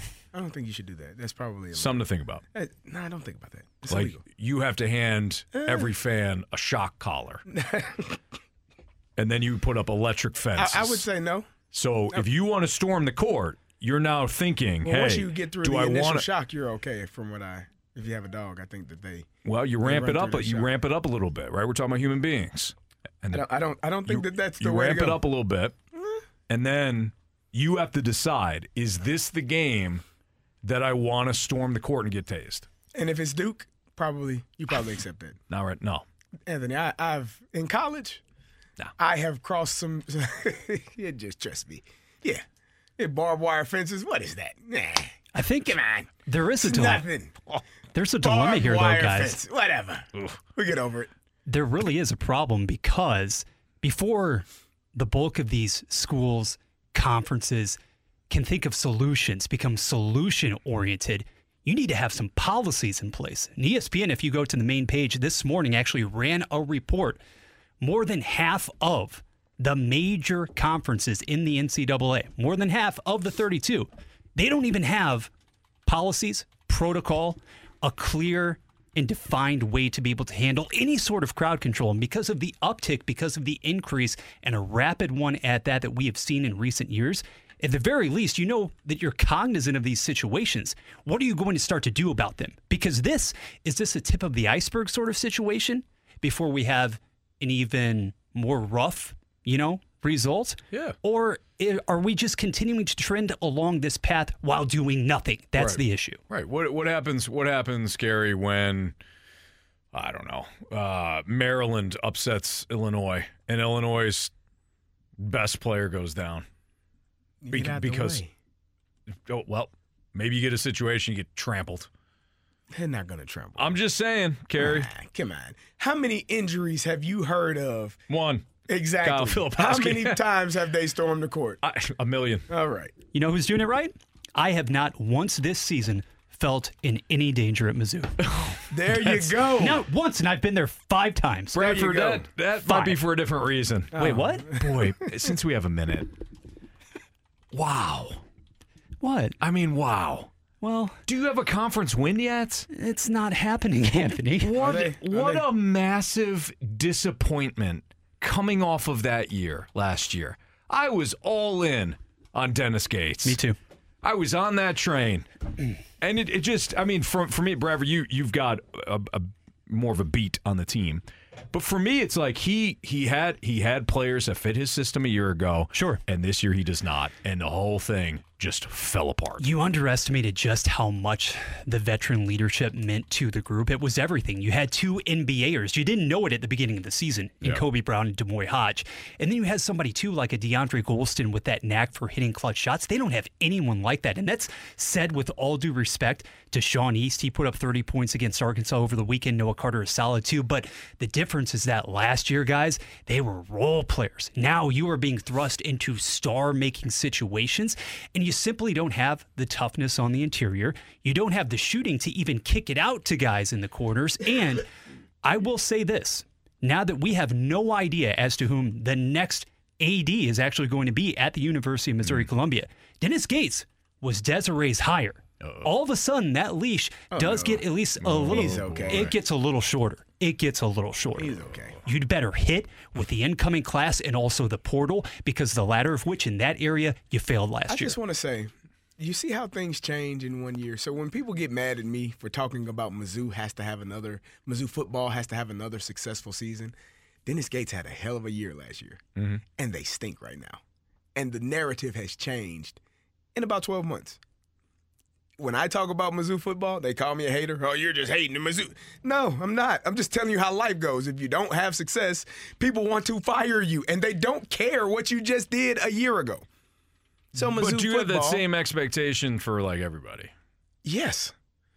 Well, Il- Illinois, we haven't had winning seasons, so But I don't that's have high different. You have no expectations. for Illinois. None. Well, I expect them. Well, you might be right. Little to no expectations for Illinois I, football. I have some expectations. What? That they show up? They'll be there. They'll have a and sched- they'll be play the in schedule? orange and blue. Yeah, that is. they'll be it, though. ready, and sometimes they'll wear white. So, in defense of Mizzou fans that don't that don't want to hear your rhetoric, They don't want to hear me talk about Mizzou at all. no, they don't don't because care. you you you do the reverse thing What that I you do? do with the glasses with the Cardinals. You put the glasses on. Like you do the don't on whatever reverse of that is. I don't hate with Mizzou. Mizzou. I tell you the go the other way. I love my Cardinals. You don't speak ill of them at all. Okay, sir. If I have to, So why would you protect a mid team like that? the mid, Oh boy. uh, mid team. What are you talking about, mid team? We just signed Brand, three-time All-Star Brandon Crawford. He's going to, in When was case, the last time in he made the All-Star in- game? You don't worry about that, sir. In case of emergency, break glass. That's what he's going to be there. Matt Carpenter. These guys are veterans. Hang on, let me try Lance to get this right. there it is. There we go. Yes. You were listening the other day, Brad. Lance for a nice Lynn, job. Kyle Gibson, Mm-hmm. veterans. These guys bring depth to a clubhouse. You know what they missed last year? Depth, veteran leadership, and they got plenty of it, plenty to spare now. They can give they can give away some veteran leadership, but they're not. They're Why gonna not? keep. Yeah. They won't. They won't. They don't need to because the Cardinals are ahead of the curve. And eventually, Anthony Stalter, you, sir, will understand what it means. All right. So, uh, Kyrou and Thomas benched over the weekend. How would you feel about that? The job that Drew Bannister's doing now that they lose six to one to the Detroit Red Wings. We'll get into that next on 101 ESPN. We're right back to the Fast Lane Podcast, presented by Dobbs Tire and Auto Centers on 101 ESPN. They're not the only players. You know, we had a large group of players, obviously, that didn't show up when you get beat 6-1 on the road. You know, we'll, we'll address it within the room and we'll move forward on it. But as a group, we have to be better. That was Drew Bannister following the 6 1 loss to the Detroit Red Wings over the weekend. Of course, Drew Bannister, the Blues interim coach, he who benched Kyrou and Thomas. I, I got no issue with it. We we saw him bench Pavel Buchnevich when he got called for three straight hooking calls early on when, when he first took over. Was one of one of his first games, if not his his first game. We know that Doug Armstrong is looking for accountability when it comes to his head coaches. He said that when Craig Berube was was fired mm-hmm. and Drew Bannister took over. I want coaches that are going to hold the players accountable. Okay, great. So that's what Drew Bannister's doing when he benches guys like Jordan Kyrou and Robert Thomas. Maybe I'm looking too big picture on this though. Is it going to help you win games? Is it going to help you be um, consistent? I would say no. I don't mind that he does it, but unless un, unless you figure out why you why you're winning games and why you're losing games, you're going to Well, that- bench that- you're going to bench guys all the time then Well, for efforts like this. you have to have effort. Like that's the one thing as a professional athlete, as an athlete in general, you can't control what your opponent does. You can't control how fast they are, how big they are, how strong they are. But you can always control you and your effort. And if they aren't giving great effort, then as a coach, you have a decision to make. And I think, you know, it's easier. It much, trust me, it's much easier to sit a guy when you're down six to one or you're down four to nothing in the first Right. period. It, oh man, it makes life much easier. You know, I had a couple of guys I had to sit out in a game, set them out for the first. I'm like first quarter. Oh, we're beating the hell out of these guys. First half, you won't play the whole first half. It, it- it makes the decision much easier to keep them on the bench. Hell no, you didn't do good. You sit over here. You stay over. Here. But but if you are in a game, or you know, if you're up by a lot or down by a lot, it makes it a lot easier. I think what it also does is send a, a signal to the rest of the team. Now, the question is, do guys really believe that if there was a crucial moment, he would still sit those guys? Because again, like I said, it's much easier when you're getting your teeth kicked in to say you are the reason or part of the reason why we're not winning or why we're not playing well. you is sit here, your fault. You sit here and hang out with me. But are you, as a team, do you do your do your players trust you enough to say, no, this guy is serious. He doesn't care. He wants the best effort every single night. And if you're not giving it, you're going to be watching the game from the best seats in the house. Now you you you you got the best seats, but you're going to be watching the game from there. Yeah. And so I think that that's a, a I do like that he did it. I like that he's done it multiple times, but the purpose of it is to get guys to respond. And if you're doing it and people aren't responding, then it doesn't matter. Mm-hmm. And he he's he's he's in a position now where he's fighting to maybe get a long term deal, like uh, sign an extension or or be named, have the interim tag taken off. Decisions like this can make or break because if you sit in superstars, like hell with this guy, I don't want this guy here. Right. It makes it a difficult task. Between two head coaches now, you now need more than one hand to count the number of times this has happened to Jordan Kyrou. What made Saturday different for me was that you were referring to Robert Thomas, who, Right. by all accounts, he's a weekly guest on this station on the opening drive. He is the face for all intents and purposes of your marketing campaigns. He is the guy you're putting out there front and center. So it resonates and it does hit a little bit differently, in my opinion, if just we're talking about an isolated circumstance, Gary. It's a six to one game. I understand all of that. But this is, to some degree, I think, fundamentally different than even a Buchnevich. Obviously, a Kyrou. Kasperi Kapanen, he hasn't exactly been relevant for the past two weeks or so. So when he misses the entire third period, people aren't taking notice. People almost expect this to happen once in a while now with Jordan Kyrou. Robert Thomas, that's a different matter. Yeah. Mm-hmm. Yeah. I mean, at some at some point though, you have to be able to understand why this why this why you're why you're losing the way you are. What's the well? Do tell because Well, I, I, I am for me. It's I, I said it, uh, Kerry. I said it op- the opening segment. I think I think you've got a Golden State Steph Curry situation on your hands here. Well, they- uh, Steph, when Steph Curry, the, the the Warriors, this version of the Warriors is if Steph Curry is brilliant, we're going to win games, and if he's brilliant for five games, we'll probably win five games in a row. Because this version of the Warriors with Klay Thompson with the multiple injuries and is you know he's going to be a free agent, he's going to be done. Draymond Green can only do so much. If Steph Curry is brilliant offensively in a given game, given night, you're good right. if Jordan Binnington is brilliant, especially early in a game, like he was against the Islanders, and you wind up scoring first, you're good. If he gives up one early, like he did in uh, what was it, a half a second or something like that on uh, against Detroit, felt like it. Twenty three seconds, thirty three seconds. That was that seems It way longer really than it felt. Yeah, and then they scored three more. That's correct. Very quickly. So when that happens, it it feels as though that the wheels come off early, everything gets you know shaky and blurred, and y- you don't have anything else to fall back on. You know what the Blues need? Veteran leadership. They do. They have Brayden Schenn. They need more older guys, as the Cardinals have hired, as they have signed. They clearly are That's, the, paving that's the way. the answer, huh? Sign older guys, mm. thirty-eight year olds, thirty-nine year olds. That's the key. That's the key. yeah, Yeah. no, Kerry, I think you're That's- onto something. I don't know how many 38, 39 year olds are in the uh, NHL, listen, but I don't, I don't know what what these guys are looking at. you, Clearly, you should scour the league to make All sure you're bringing All right, those see what I guys in, especially at the trade deadline. All right. Yeah, yeah. You know, Kerry, I, I don't know if I'm right with the Binnington thing. I think I'm probably more right than you are, though, when it comes to bringing in 38 or 39 Okay. years, Well, uh, it's year it's olds an and fixing it. Yeah, It's no, an opinion. It is. It's, it, it- you're entitled to it. You know, it's okay. We don't have to agree here. All right. But Fair enough. If you want to win, Yeah.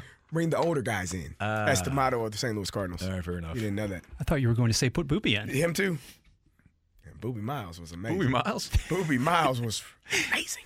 Moral of the story: the Blues need a Boobie Miles. They do. I don't know how we got there. but you know what? Sure, I'm all for it. Hey, in about 20 minutes or so, we, we will be airing some of your mic drops. We had asked you what your thoughts were on the Brandon Crawford signing. I, I had said that this is this to me is more about Tommy Edman than it is about anything else. If you have, if you agree or disagree with that, fantastic. If you have a different thought on the Brandon Crawford signing by by the Cardinals, make sure you leave us a mic drop. Want to hear from you today. But we got our NFL four downs next. We're right back to the Fast Lane Podcast, presented by Dobbs Tire and Auto Centers on 101 ESPN.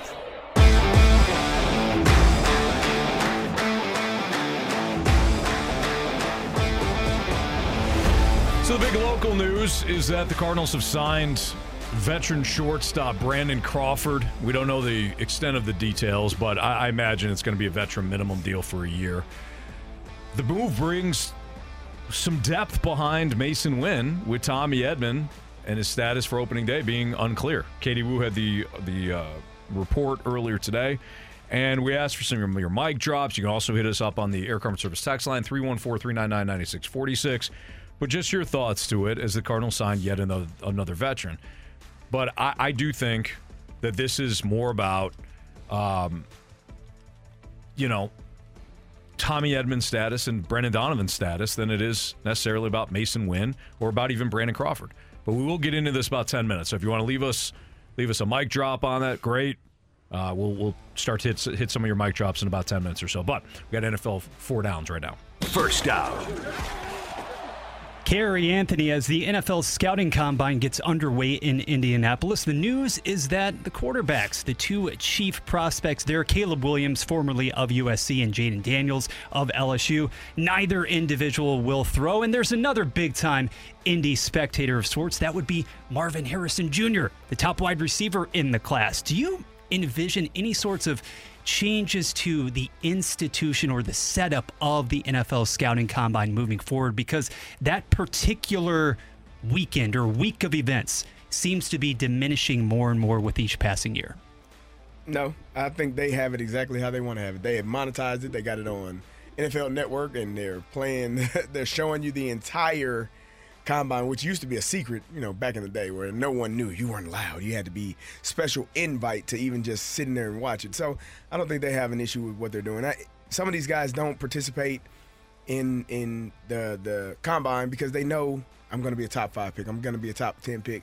I'll continue to prepare and show up on my pro day mm-hmm. where I'm more familiar, more comfortable in an environment that I've been in for three, four years, and I can have success there and not worry myself about. Now I'm sure they'll still go through some of the meetings and the physicals and you know sit down with teams and talk, but I don't really have an issue with guys not participating in the combine if you are a guy that is going to be drafted highly. Yeah, if it can, if it can help you, I think you should do it. I, I also think too that the the NFL Combine is more about those meetings than anything else.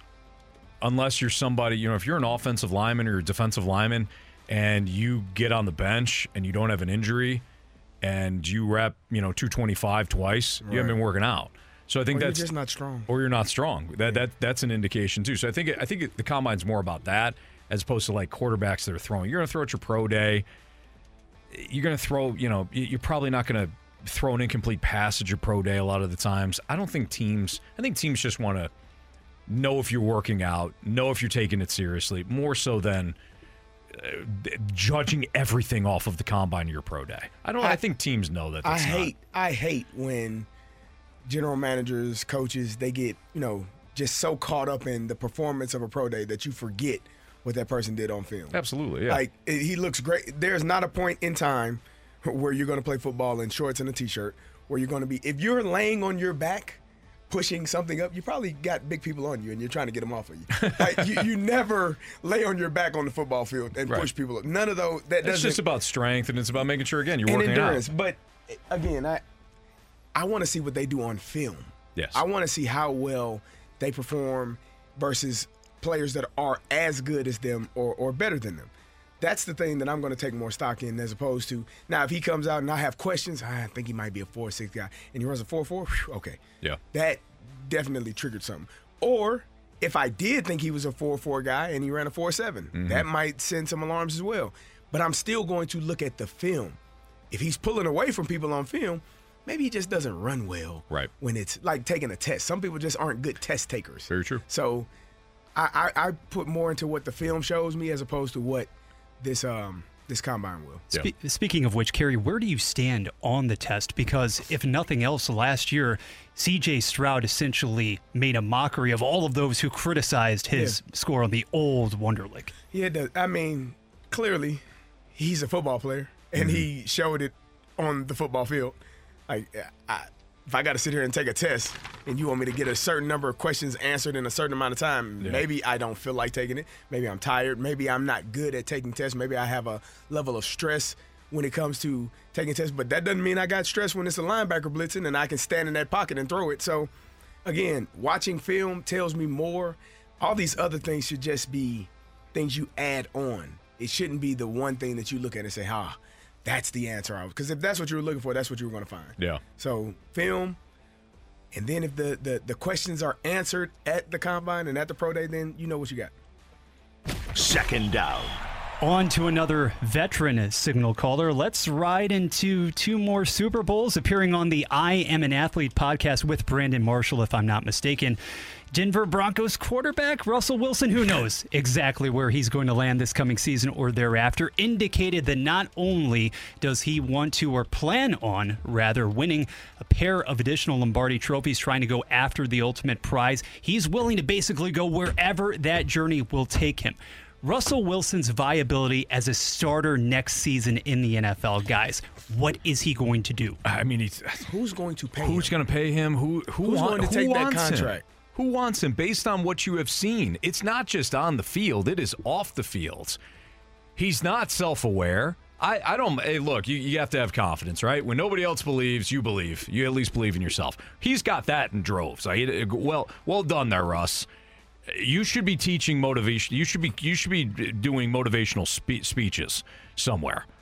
You should you should be down in one of the hotels, having your like annual motivational speech TED banquet. Talk.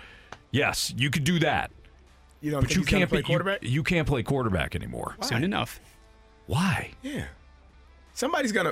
somebody. The, Just the you watch- Broncos are gonna have to pay him. Did you watch him play? I did. It was. It was. Sean Payton did everything possible to make sure that that Russell Wilson was out of the game plans. Even when they started to play well. You watch those games. He did everything possible to make sure that Russell Wilson really didn't have to play quarterback. Go back and watch those games. The throw the throws were were fairly easy. Did Russell Wilson make some play? Yeah, of course. But Sean Payton told you everything you needed to know about the status of Russell Wilson. Then when you get to the contract, Yeah. and you're looking at dead cap money of nearly 50 million in 2025, is going to take 85 that? million this year. Nobody. Nobody's going to So take on that gonna be at? contract. He's going to be in Denver. He's going to be back. I, I, I don't know why people think uh, he going to the Steelers. Do you think the Pittsburgh Steelers are going to pay forty million dollars for Russell Wilson? If I'm the Steelers, I'll, I'll I'll call Chicago. I'll see what they want for Justin Fields. Justin Fields to me would be a, a more exciting option than what I currently have on the roster, and certainly more so than Russell Wilson. When all is said and done, I want a 30 for 30 or an untold special on Russell Wilson in Seattle once he made his first Pro Bowl. Think about that for a second. Probably pretty interesting, all things considered. Yeah. What we have come to discover, at least what we think. Certainly. Probably a jerk. Yeah, but in a different way.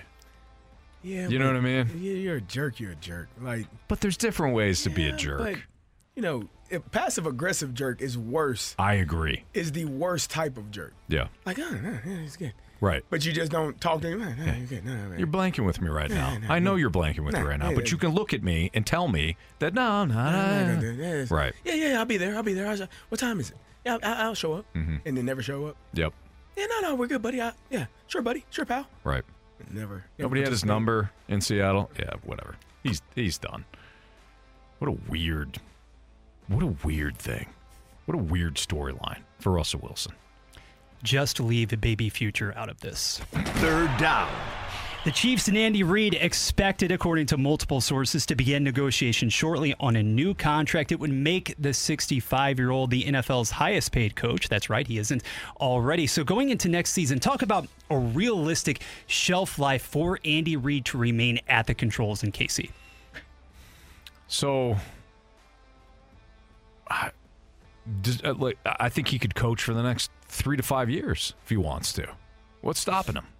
65. I mean, he's probably I, I would say at least five more. And and try to squeeze as much juice out of this as possible. Yeah. If you are if you got one of the greatest quarterbacks to, to, to play the game, Mm-hmm. the hell am I leaving? I can this is on they're on autopilot at this point. Yep. Like there's still work that has to be done, obviously, and there's things that they have to do and and stay, you know, in shape and in mindset and, and do all of those things. But this is a program that is it, it's running on its own. Yeah. Like and and Andy Reid is just guiding it. He no longer has to, you know, jerk the steering wheel. He's just he's just riding along. Mhm. And Patrick Mahomes is the captain, and he's just just saying, "Hey, buddy, what do you need? I got you. Hey, what do you want to do? Okay, yeah, Mhm. we can do that." It feels easy. It feels It easy. shouldn't, it shouldn't be. but No. it, it feels easy. All those years in, as, as an assistant, all those years in Philadelphia, all that criticism. You got Mahomes, you got three Super Bowls. You might as well keep going. If you have a passion for it, keep going. And Andy Reid seems to love the challenge. I mean, last last year was a challenge in and of itself, just because you it wasn't smooth at all. You, you got to the let's let's not forget you had you had to win what two road games just Yeah. to get to the Super Bowl. You had to go to Buffalo. You had to go to Baltimore. You're a dog in both situations there. First time with Patrick Mahomes as an underdog on AFC Championship, or maybe not an under, but certainly a road team on on uh, Championship Sunday. You got there. You get to the Super Bowl. You win that. You come back. I mean, I, if you're Andy Reid, you might as well just keep going. If he loses the pass, he gets bored, whatever, then walk away. But no reason to stop now. I would have hired Eric Bieniemy back so he can really. I can just sit there and Yeah, where did he go? Did he go to college? UCLA. He went That's right. back home. Okay. UCLA, right? Yeah. Yeah. Interesting. Where he started 20 years ago, if I'm not mistaken. Coaching? Really? Yeah. Really? I didn't know that. Wow. Interesting career path, circuitous. That is interesting to see Bieniemy go there. Wink Martindale go to Michigan. You're seeing some NFL coordinators go to go to the collegiate ranks. Wherever they're paying, Anthony. That's true too. That's yeah, you're right. kinda how that goes. Fourth down. Last one, let's take it to the field. Cincinnati reportedly placing the franchise tag. Not a shocking decision here on Tee Higgins to retain him for at least one more year. The value will eclipse about $20 million. So you have Ja'Marr Chase, obviously positioned as one of the highest paid and best receivers in the league. We know about Joe Burrow's contract. Joe Mixon, in all likelihood, on the way out. So is this truly the last ride for this current core of Cincinnati skill players? I would say yes. You can't pay both guys because if you're paying both, if you're paying two wide receivers, what are you not paying for? Because you're gonna you're gonna you're gonna be deficient someplace else. I would rather be deficient at the wide receiver position, knowing that I have I have a, a, a number one in Chase, than be deficient in pat in pass rushers, be deficient along the O line. I think Cincinnati, if they have the cap space to do this, great. If they can somehow work a manageable deal with Tee Higgins, fine. But you can find wide receivers in the draft. Cincinnati has proven that. One of the things that obviously is going to help the um, salary cap going up. You know, you get thirty million dollars more, so Mm-hmm. that that will help. But I do think that at some point it's going to be the end of Yeah. this run because you just once you pay the quarterback, everybody else is kind of out there looking for for whatever is left. You have Chase. Yeah. You can find. They found Tyler Boyd in the draft. They they obviously found Tee Higgins. They've got a knack for finding wide receivers. I, you don't need to pay two guys. Yeah. Just to try to keep the band together here. But you want to. Uh, sure, you want to, but He's a rare blend, though. Man, T, he's a really good player. High player. point. Oh. I mean, if you could, if you could trade him, you know, if you can, if if if you can trade him, get a good deal out of it, you know, get a high draft pick for him. I don't know what the high high would be. You know, probably you're probably only looking at him as a second rounder, but I would entertain He would that. be somebody's number one. He would, absolutely. Yeah. All right, it's the Fast Lane on 101 ESPN. We are going to get to your mic drops and your text messages on the Brandon Crawford signing of the Cardinals. It's next. We're right back to the Fast Lane Podcast, presented by Dobbs Tire and Auto Centers on 101 ESPN.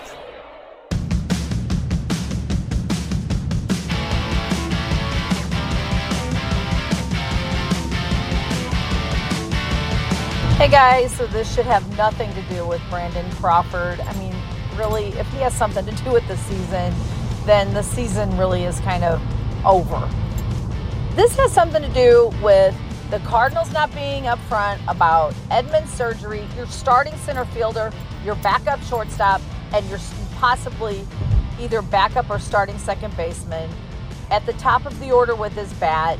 And it's all a big secret. And five to six month recovery? What in the heck did he have done? Uh, Lisa brings up really good points. I don't know. The last part, I have no idea. Different people have different recoveries when it comes to surgeries, and when it comes to Tommy Edman and the wrist, who knows? Maybe maybe it's just it's, it's still too sore. You want to make sure that he he plays the entire season. You're hoping that this is going to be a, a different season, and you're going to be in it late. So if you have to punt the first part of the season, like let's just say April, not that those games don't count. They all they they they they count the same way as the games in September do. But if you're the Cardinals, you want to make sure that your talented center fielder, Tommy Edman, is good to go and, and doesn't rush back. So I can't speak to the surgery and the recovery. But anybody that has listened throughout today's show knows that I'm in line with what Lisa said. This is signing Brandon Crawford. If you just jump it in your car, you're like, wait a second, who? The Cardinals are signing Brandon Crawford. Yes, that Brandon Crawford, the f- shortstop formerly of the Giants. He only played one spot. He was a Bay Area kid. He grew up uh, rooting for the Giants. In fact, there's this famous picture of him as a little kid when the Giants were threatening to move to St. Pete. They were going to move to uh, basically they're going to be the Rays. I mean, you know, they're going to move there, and there's a Sports Illustrated picture of a young Brandon Crawford hanging on the railings at Candlestick Park, saying, "Please don't move the Giants." And they like I think they redid that photo with him as an adult playing for the Giants many years later. He he's he's always been a Giant up to this point, but obviously he feels like he can still play a little bit. This isn't about Crawford. This is about Tommy Edman's injury. This isn't And- about Masyn Winn Brendan Donovan. and Brendan Donovan as well. Because we don't know the extent of how healthy they are or Right. when they'll be able to perform at the level you need them to perform. You're assuming that Donovan's good to go because we saw him over the weekend. He had an opportunity to turn a double play. Yeah, but if that's the case, you don't trust Brendan Donovan to play shortstop in a in a in a pinch, in a squeeze. If you if you needed, Yeah, I, I think that he could play shortstop for you you, got but Matt Carpenter to play second base, right? Yeah. no, I would say Nolan Gorman over Uh, Carpenter. I mean, Nolan has What's to your have deal some with days Gorman? Why don't? I don't have. I, no, I just want Nolan Gorman to swing a bat, man. Okay. That's all I want. Well, he can play second base. For I want you. him to swing a bat. I don't want you bending over, picking up balls. Don't worry about it. Right. Just swing, swing hard, and swing often, Yeah. and just swing. Don't You do can- much else. You can have Donovan in for a pinch. I think this is, like I said before, I think this is a break glass in case of emergency situation. I think if Masyn Winn suffered some serious injury early in the season and Tommy Edman's still on the IL or he's down in Memphis, you know, on a rehab assignment, you have a veteran that can step in and you don't have to reshuffle things so much where you have Brendan Donovan as your shortstop and, you know, he's still recovering. I, I think that this is just a depth move. And I don't even think Brandon Crawford lasts the entire season.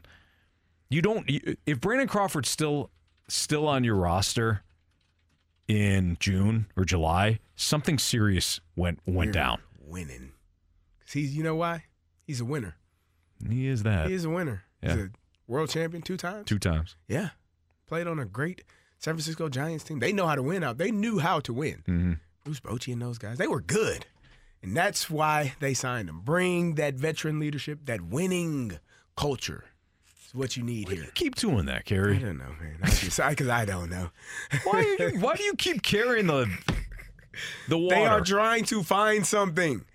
They haven't found it. You ever you you Why don't you, you, ever find been Jordan around? Montgomery's number? You you haven't been you just searching and then you don't know what you, what was I looking for? God dog it. And then you go back, oh my keys, and then you're searching. Oh, wait, oh, they're in my pocket. Like you just you're just wandering around the house. That's how I envision. Typically, I'm Cardinals. hammered in those Well, situations. they- so are you saying the Cardinals are hammered? Maybe, maybe. That would actually be okay with I, me. you would be okay if they Yeah. were. If, They're like, listen, I was drunk when I made Jordan? that move. You think they lost Jordan's number? Jordan Montgomery. Apparently, You think they like, hey, we- he- Anthony Jordan Montgomery has not come out and said he wants to be here. that's the difference. If he comes out and says he wants to be here, then they would sign him. You know what Brandon Crawford said? I want to be here. There you go. Sign him up.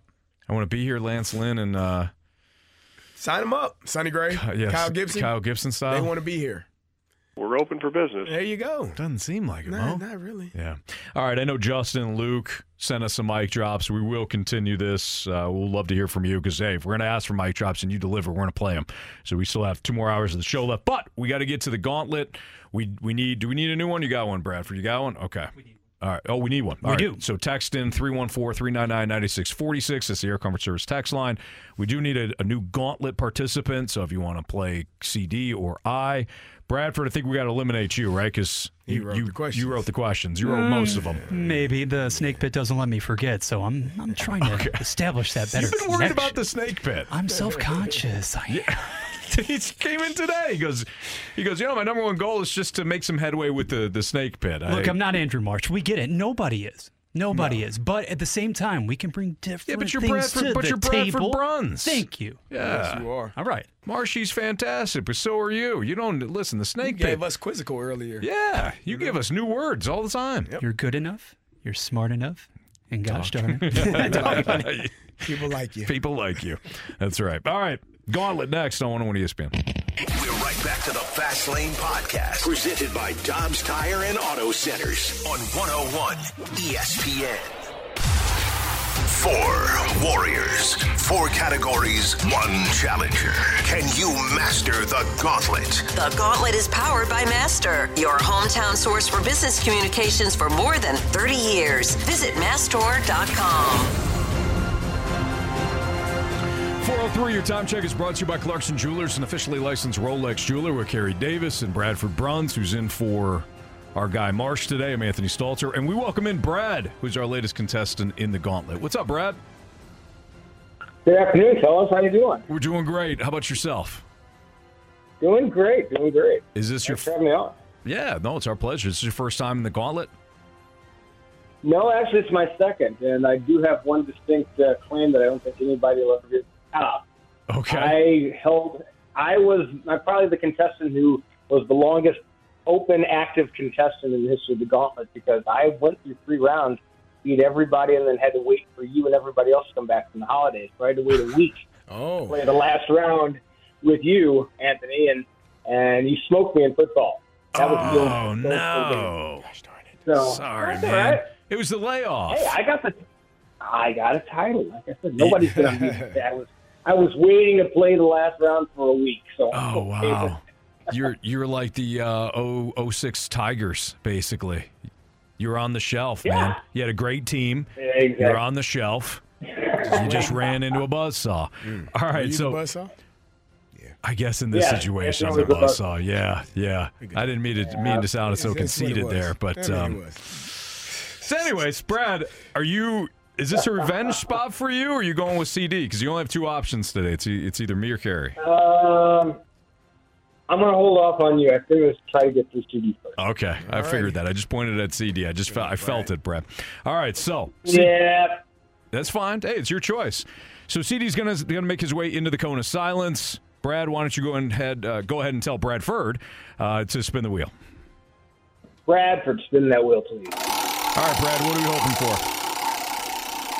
Uh, random or hockey are my specialties. Baseball's Random or I'm hockey. really weak at football. Okay.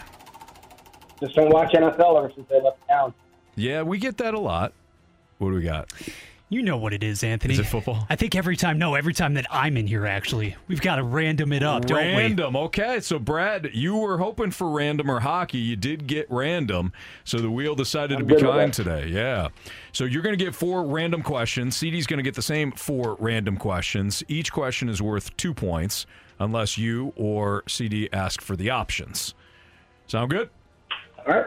Absolutely. Do we just have one sheet? Stoltzos are literally hot off the press. Okay, nice.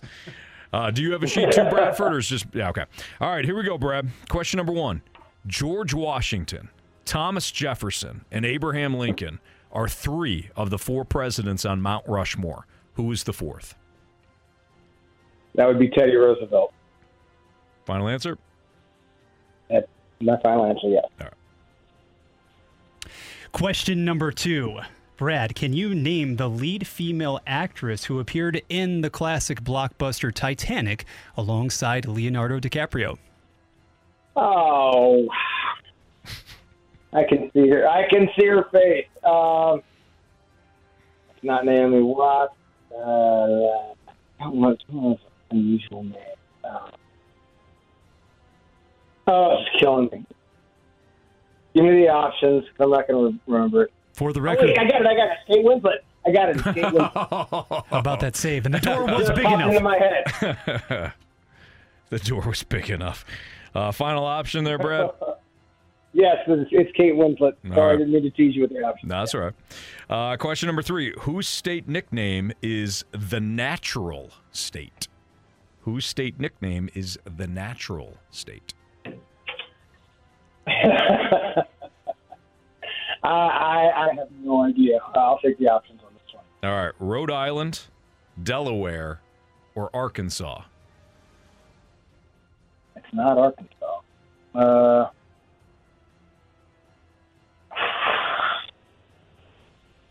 uh, 50-50. I will go Rhode Island. Final answer? Final answer is Rhode Island. Yeah. And finally, Brad, what is the name of the classic children's novel that is about a boy who buys and trains two coonhounds? Uh, yeah, I, I don't know that one. I'm going to need the options. All right, and those are red bone coonhounds for the record because that matters. Is it Where the Red Fern Grows, The Twisted Pines, or a story like no other?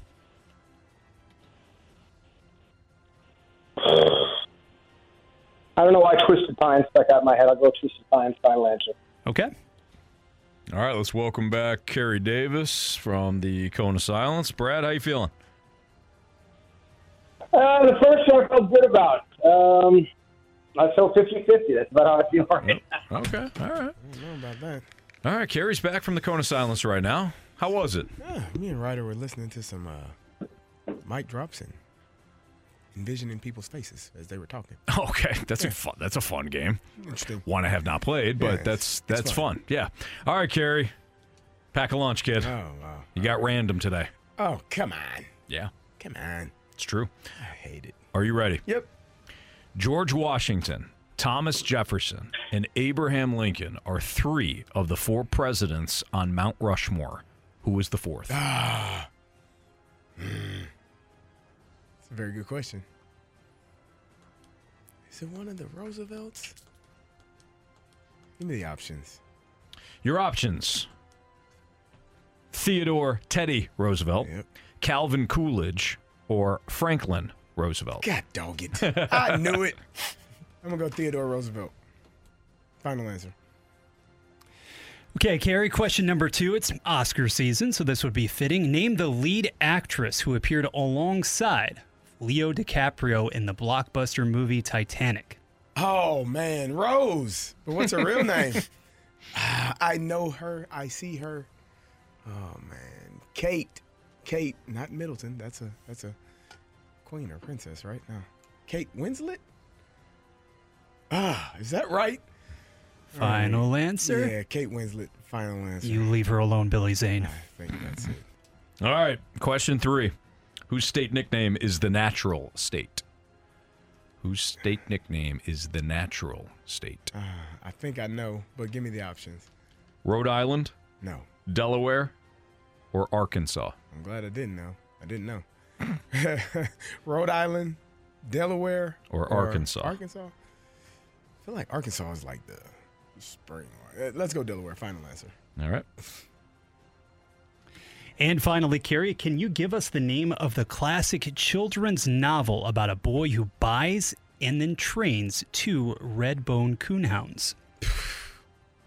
What? what the hell is a coonhound? Mandatory reading. Um, uh, options, please. Option A, Where the Red Fern Grows. No.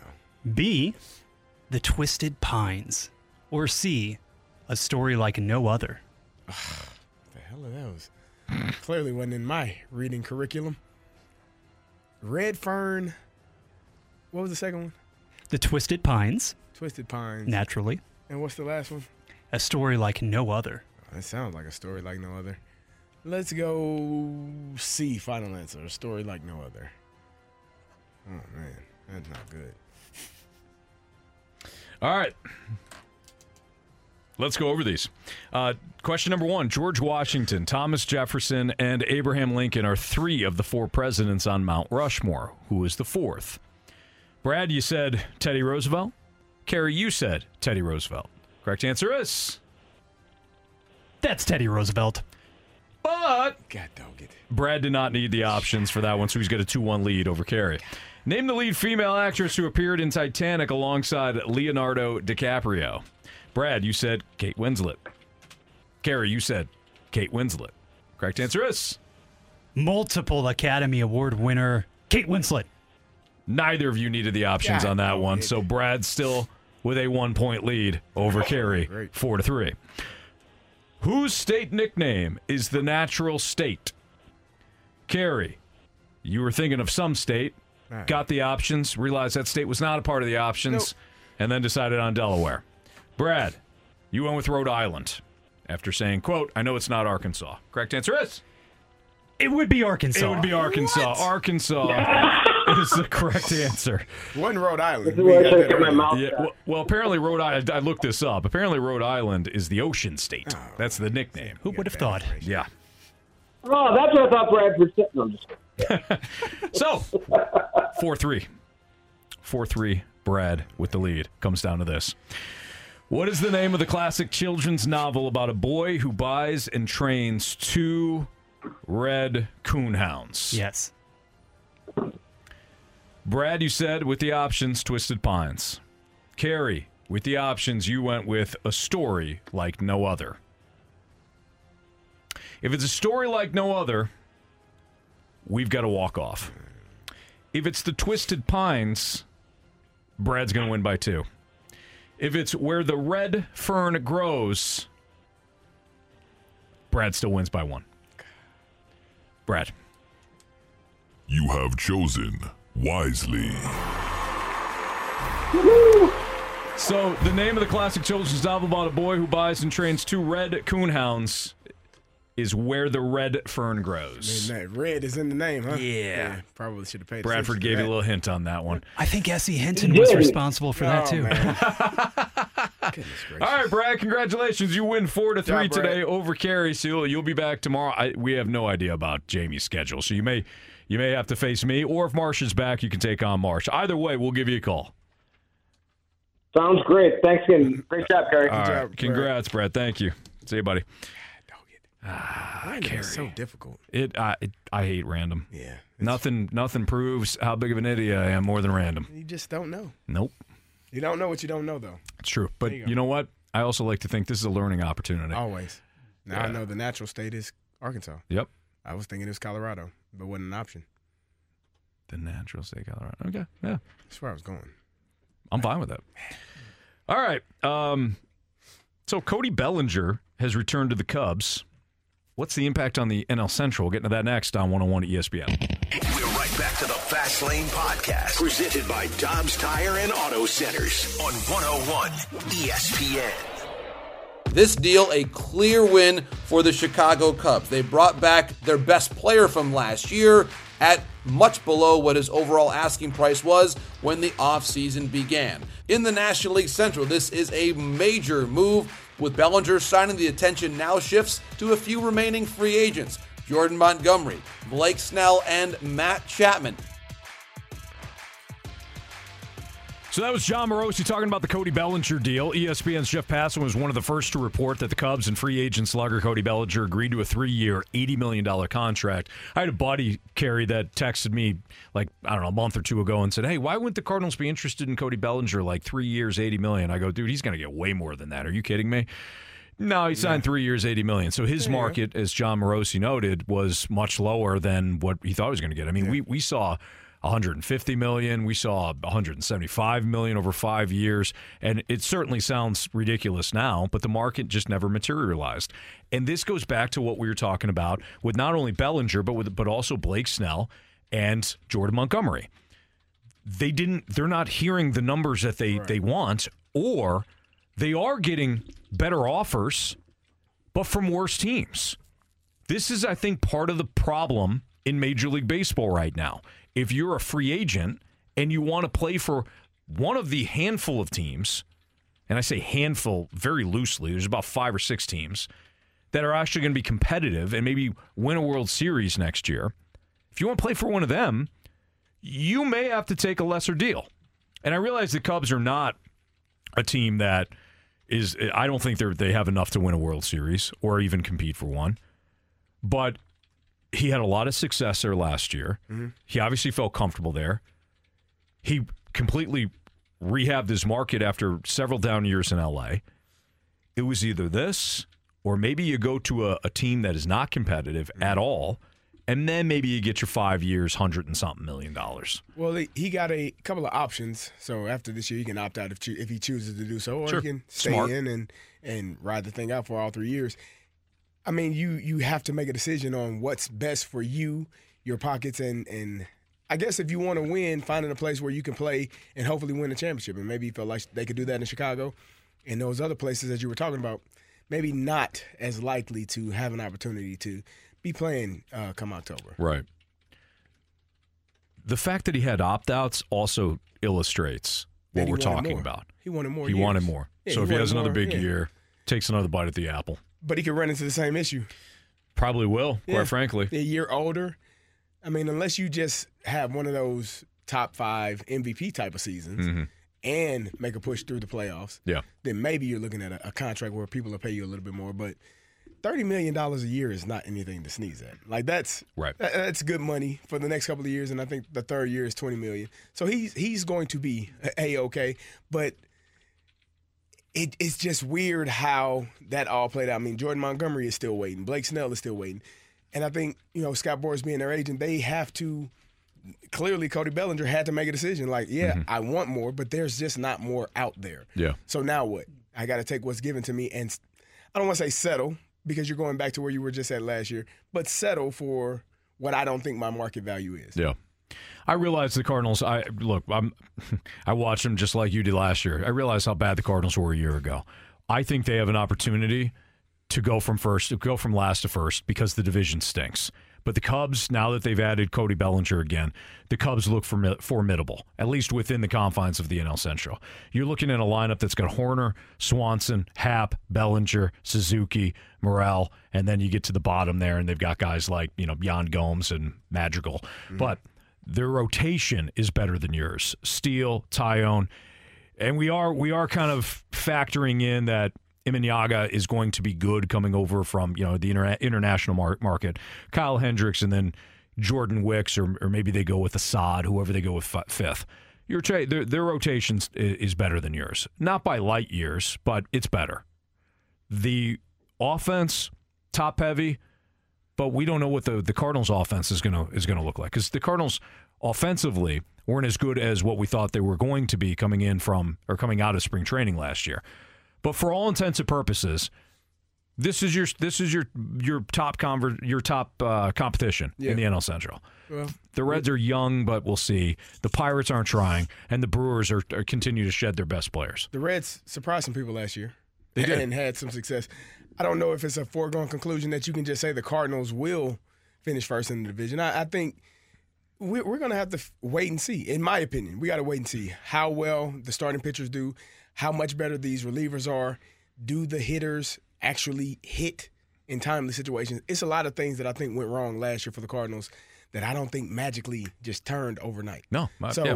I, I'm I'm I don't think I am as um I guess optimistic as you are in terms of that the Cardinals are definitely going to win the division because they got their butts kicked last year Yeah. often, and I just need to see it first before I believe it. But this is, you know where I'm coming from, right? If Yeah. they were if they were in the in the NL East, no shot. If they were in the AL East, no shot. If they were in the AL West, no shot.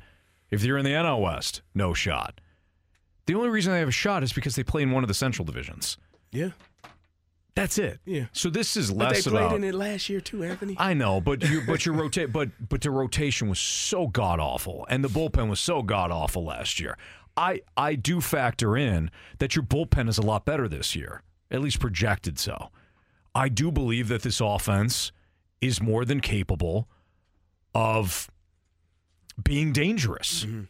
I do think the rotation, while older, will be improved from a year ago. So if I factor those things in, on top of the fact that the NL Central stinks, that's where I come to the conclusion where it's like, hey, I, I think there could be a very quick turnaround here. And guys, the team to me that possesses this is no great secret or surprise. The most intrigue, potential upside would be the Cincinnati Reds because you also you don't know exactly what you're going to get from that rotation. You have guys like a Hunter Greene, high draft picks, but those guys have not been able to either stay healthy or demonstrate what they could do at the major league level for a full season.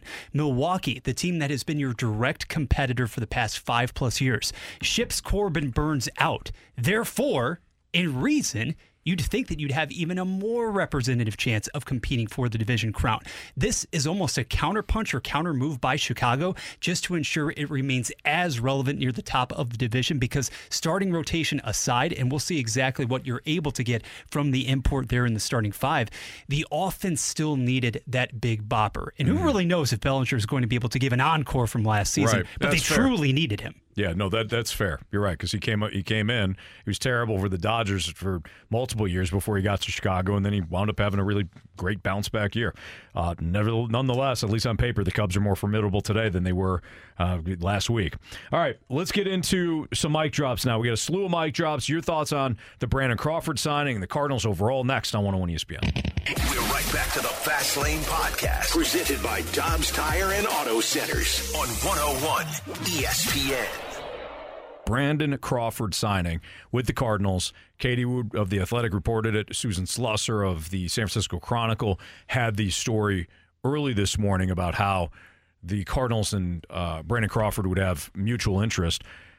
I'm I'm okay with the signing too, but I kind of see see it for what it is. I, I don't, e- uh, you know, Robert had mentioned Masyn Winn. I don't even think this is about Masyn Winn, unless Masyn Winn suffers a big big injury. This is just a move to bring in a veteran to ensure that if Tommy Edman misses time at the start of the season, and or Brendan Donovan isn't completely ready to handle full time duties at shortstop, if if if Masyn to get hurt, well, you do have this veteran in Brandon Crawford who's done it, been there, done it. Yeah, protection, right? It's to make sure that they are protected if something bad does happen. And I think we still don't know when Tommy Edman will be ready to play. I think that's one of the the main for me. That's a main concern because he's supposed to be your starting center fielder, and to not know when or if what the timetable is, I think that's concerning because now who's going to play center field? Is it Dylan Carlson? Does he give you enough? I I like Dylan Carlson, mm-hmm. but I don't know if he's going to when he gets this opportunity, he has to make the most of it because more than likely when Tommy Edman is back healthy, he's probably going to be slotted right back for center field. Yeah. So, you know, is it is it a couple of weeks? Is it a month? Is it a couple of more days once the, once the uh, season starts? Who, who knows? But that can have an impact on the season if Dylan Carlson isn't performing. It could be a, a, a spiral effect for everything that's taking place. So what you just said, though, you're right. So the Cardinals don't know either. Then, Right. That's what they're saying. They they have no idea how long Tommy Edman's going to be out. All right, let's hear from Justin next. Thank you for being a friend. Travel down the road and back again. Hey guys, it's Mo, just singing the new theme song for this year's St. Louis Cardinals. We finally got our foursome. We got Rose, Dorothy, Sophia. Now we got Blanche today. Mo is on fire, baby. That's all I gotta say. All right, Mo out. Another winning season coming on the way. Here we go. Is that right? All right.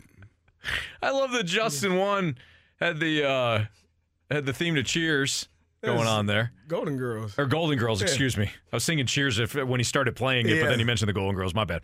Uh, but not only that, but he also sounded like Doctor Evil Uh, w- doing Mo. I, guess. I, I don't know.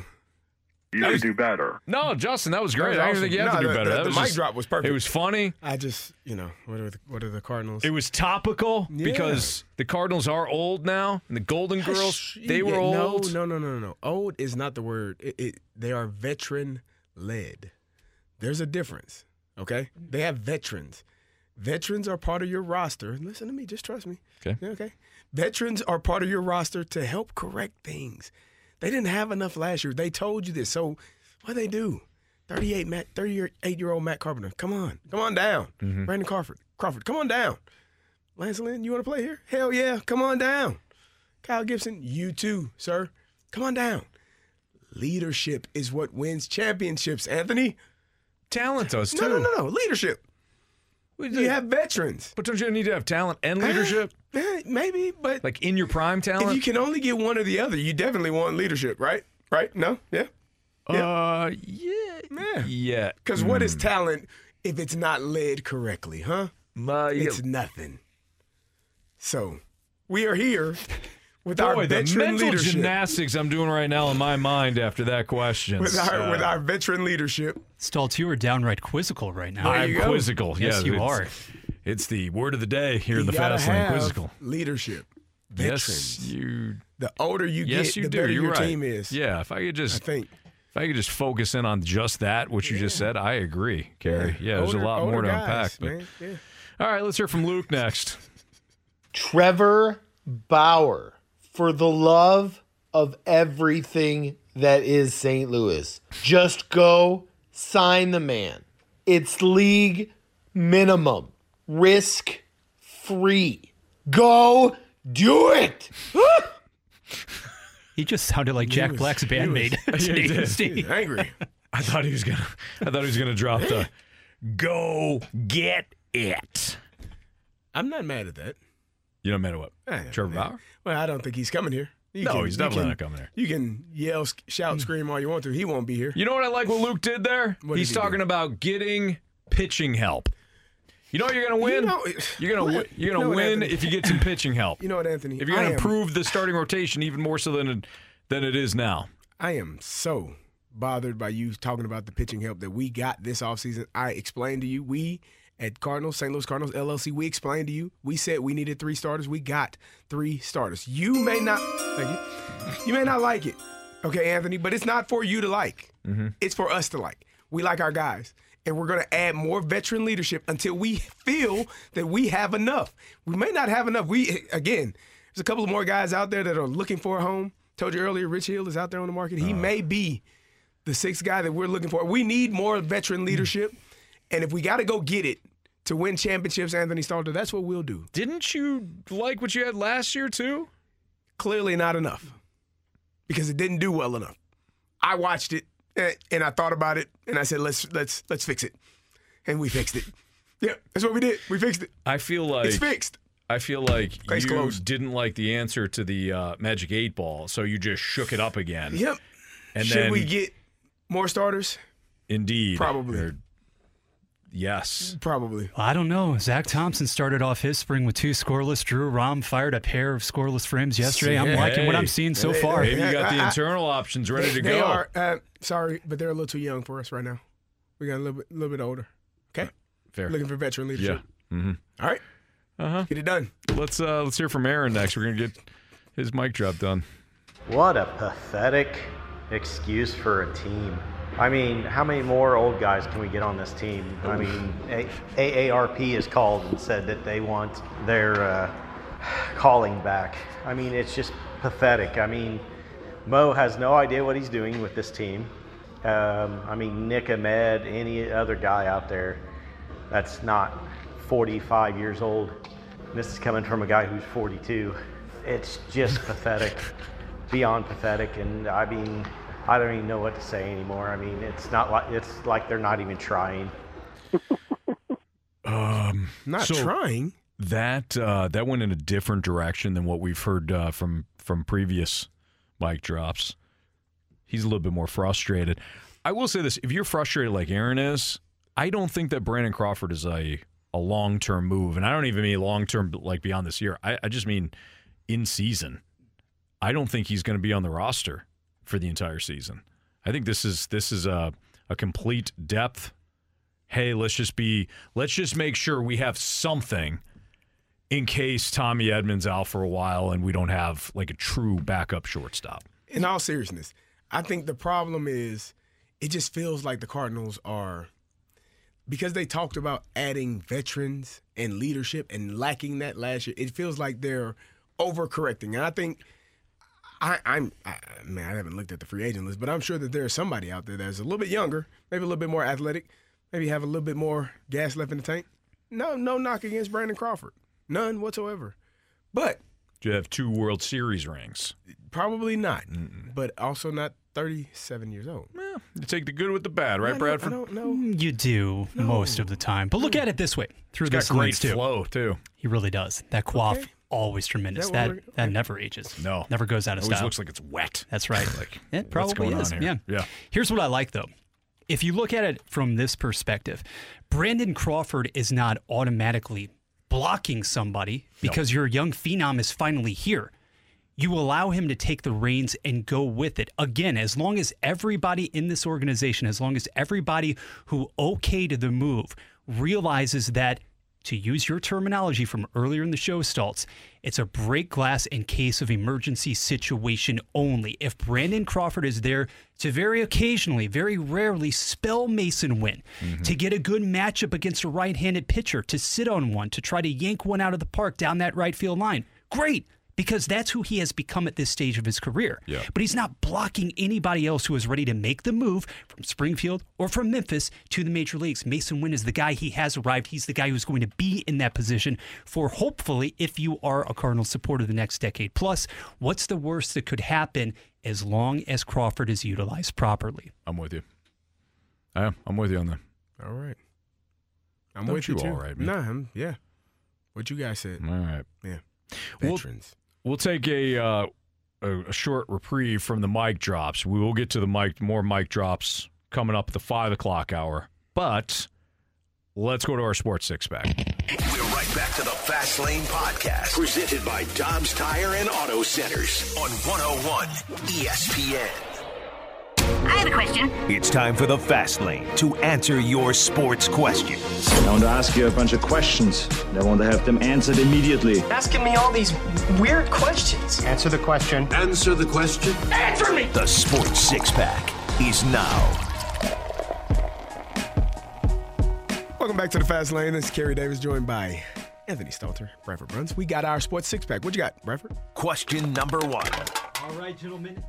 All right, gentlemen, it's a loaded one from the very beginning here from the 636. Having heard all of those recent Cardinals related mic drops, do the Redbirds actually have the most spoiled fan base in all of baseball? And if not, who does? All right, so I get kind of conflicted on this one because are they spoiled compared to like being a Pirates fan? A hundred That's not percent. spoiled. But They don't win. if you, I mean, if if if if the expectations, let me rephrase this. You show up. You go through the turnstiles. You support the team. You darn you right support you support the the Cardinals. I think more than any other fan base in Major League Baseball outside of maybe the Yankees or maybe you're on the same level. There are there are fans in other cities. You can flip this. Anybody that says, "Well, you know, you're spoiled," you can flip this too. What other fans in other cities still show up when your team shows you nothing in the month of May and April? Because it took a long time before the Cardinals Cardinals fans stopped showing up last year. True. They, they were still showing up. Opening day feels like a college football tailgate. It's pretty awesome. It is. What other baseball city has that? I don't know that they're spoiled. I mean, I think, you know, the expectation is high. And so when the expectation is high, people want you to win. They expect championships. They don't expect 91 losses. Yeah. And last year was probably the the most frustrated that I've seen Cardinal fans maybe ever because the team just wasn't cohesive. The guys didn't play well. They didn't play hard enough to win enough games, and it was so uh, it was messed up on so many so many things were messed up on so many different levels, and you've never really seen that from a Cardinals team. So spoiled, no. Have high expectations, yes. Yeah. Question number two. How about some more optimism? How many Cardinals, gentlemen, will belt 20 or more home runs this season? 20 or more home runs mm-hmm. this season. Let's see here. Let's say. So All right. last year, yeah, you barely had Arenado, not even Goldschmidt, sniffing that mark. Oh well, that's Contreras, Guess high hopes. 30, that is. Uh, 20, 20 plus. home I runs? Arenado's going to get there. Nolan Arenado will get there. Paul Goldschmidt will get there. Nolan Gorman will get there. I think Jordan Walker will get 20 plus home Four? runs. Yeah. Is that 4 Mm-hmm. I think that uh, Willson Contreras? the Newt will get close, and I think Contreras will be right around 20. So five people. Yeah. I'm okay with that. Am I missing anybody? I don't think so. I feel like I'm missing people, but no. Let's see. Throw in another 15 from Brendan Donovan. I think Donovan can get you 15. Yep, provided he's healthy. He was on track last year for 15 Got to stay healthy. before he got hurt. I'm good with that. Five people. Goldschmidt, Arenado, Gorman, Walker, I think are for sure's. And Contreras. Contreras you is you yeah, to Contreras, Contreras is for list. sure. You Yeah, don't want to put him on the list. I do. Oh, okay. I just did. Thank you. You're welcome.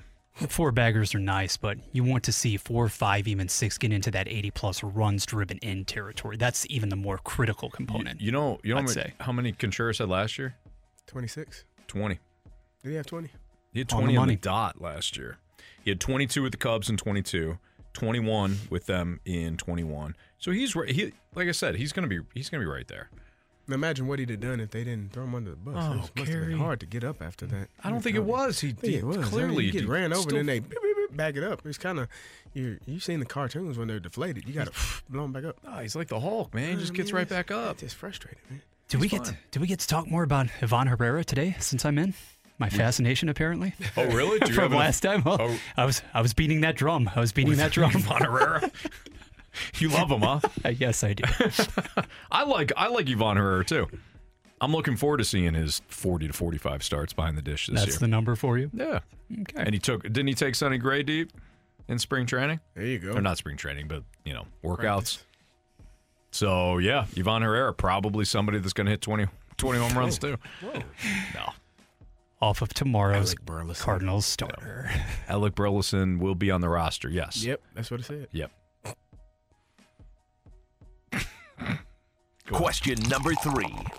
Gentlemen, the back to back for the Blues starting tomorrow in Canada. Winnipeg is first, Edmonton to follow on Wednesday. It will actually show us something about the identity of this team, or it will be more of the No. same before returning I- home. Cut me I'm off. done. I'm freely. No, no, no, You Bradley. should. It's not. Uh, yeah, They're I'm not going to show us anything. They're I'm not outside done. of what they've already showed Yeah, us. I'm not done in terms of like not watching them, but I'm No, done yeah. in terms of what are they? I don't. I didn't. It, it, they are what they They're are. an in- they're a mad they're they are an inconsistent team. maddening. Is that what Maddening. Yeah. They are a maddeningly mad John Maddeningly Oh, Don, frustrating team. There you Yeah. go. I'm with you. Mm-hmm. No, that's that's who they are. And every time we look at the schedule, like Bradford just did, you know, reading the text line there. Every time we do this, where we say, "Hey, here's a stretch, four or five games," will we find out about the blue? No, You, you found out already. You have found out. You messed around and found out. this is what the Blues are. One second they're beating the Islanders four to nothing. The next they're losing to the Red Wings six to one. And you didn't have to watch beyond the first period. But That's Justin they Faulk, are. he's coming back tomorrow. He certainly is, Bradford. Matt Kessel's down. If if Jordan Binnington is disgustingly good to start a game, I feel good about them having a chance to win. Who starts tomorrow against Winnipeg? You have two teams very, very capable of producing high octane offensive nights. Edmonton's the following night. It's, an interesting question. I say Binnington Edmond go, goes against Edmonton. I got Hofer against Winnipeg. Same. That's what I got. Now it'll probably be different. It'll probably be flipped. because Winnipeg with Scheifele and company sends that first line, that prohibitive top line at you. Edmonton beyond McDavid, Draisaitl just comes at you in waves. Yep. Edmonton can hang eight on you in a heartbeat. I think Winnipeg Winnipeg is great as they, it's very good as they are. I think they're more methodical in their scoring. So I would go Hofer against Winnipeg. Winnipeg, I'd go Binnington against Edmonton. Question number four. Let's take it to the NFL. Stoltz, Kerry, who do you guys think will end up being the most significant free agent signing during the offseason? Yeah, that's a good question. There's a lot of there's a lot of top top end free agents. Mike this year. Evans is out there. Um, let's see. I mean, Kirk- Kirk- do we have to Kirk include? Yeah, Cousins. do we have to include Cousins? I sure. think you have to include Kirky. Chris Jones, I think. You think? Yeah. Well, he's. I mean, quarterbacks generally. All right, Kirk the. Cousins, then Chris Jones. All right, I'm okay with that. You good with that? Yeah. Josh Allen. Did Josh Allen get franchised? I know he. I know the Jaguars were gonna. I don't think tag so. him. The I other haven't heard Josh Allen. Josh Allen. I haven't heard anything. There are some names out here, though. I mean, Brian Burns, if he winds up leaving Carolina, which he should. I mean, you're talking about top top 15 edge rusher in Brian Saquon Burns. Barkley is a name. He is a name. Yeah. No, people don't uh, care about running backs anymore. Um, mm, you know, I your think opinion. I think people care about running backs. I just think that people understand that you can find Super Bowl winning running backs in the seventh. He's uh he's special.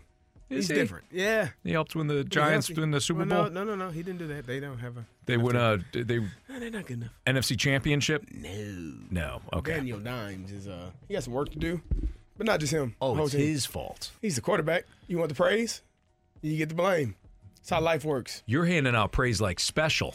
Well, I'm just telling you, when you're the QB, you get the praise and you get the criticism. You don't get to get one or the other. So if You you're a running both. back, you just get the praise. Pretty much. yeah. Special, magical, Pretty much. brilliant. Yeah. That's how it goes. It's unfortunate. I don't make the rules, Anthony. I just abide by. What position do you play? Running back. fullback. Guys, I've talked a lot with BK and Ferrario about Jones versus Sneed. I want to get your take for the long term viability of the Kansas City Chiefs next Mhm. season and beyond. It's Who Jones. needs to be, Chris yeah, Jones. that defensive Yeah. linchpin? There's no- it's it's not even close. Not okay. even close. Yeah. Yeah. as great as as good as Sneed is, and Bradford, to your point, is three years younger than Chris Jones. Yeah. But Chris Jones, Chris, it's Chris Jones. He, I think he's the top free agent in the NFL this year. Pressure wins, despite you know the not, him not playing quarterback. Kirk Cousins can be second. That's fine. But it's Chris one. Jones. But yeah, he's the most important. There you go. All right, it's Fastlane on 101 ESPN. We will do more mic drops coming up at about 5:15 on the Brandon Crawford signing. But let's get into some five storylines to watch as spring training games continue for the Cardinals. The five things that I think it was the Athletic that uh, that had the five things. But we'll also give you our things that we're looking at when it comes to these spring training games next on 101 ESPN. We're right back to the Fast Lane Podcast, presented by Dobbs Tire and Auto Centers on 101 ESPN.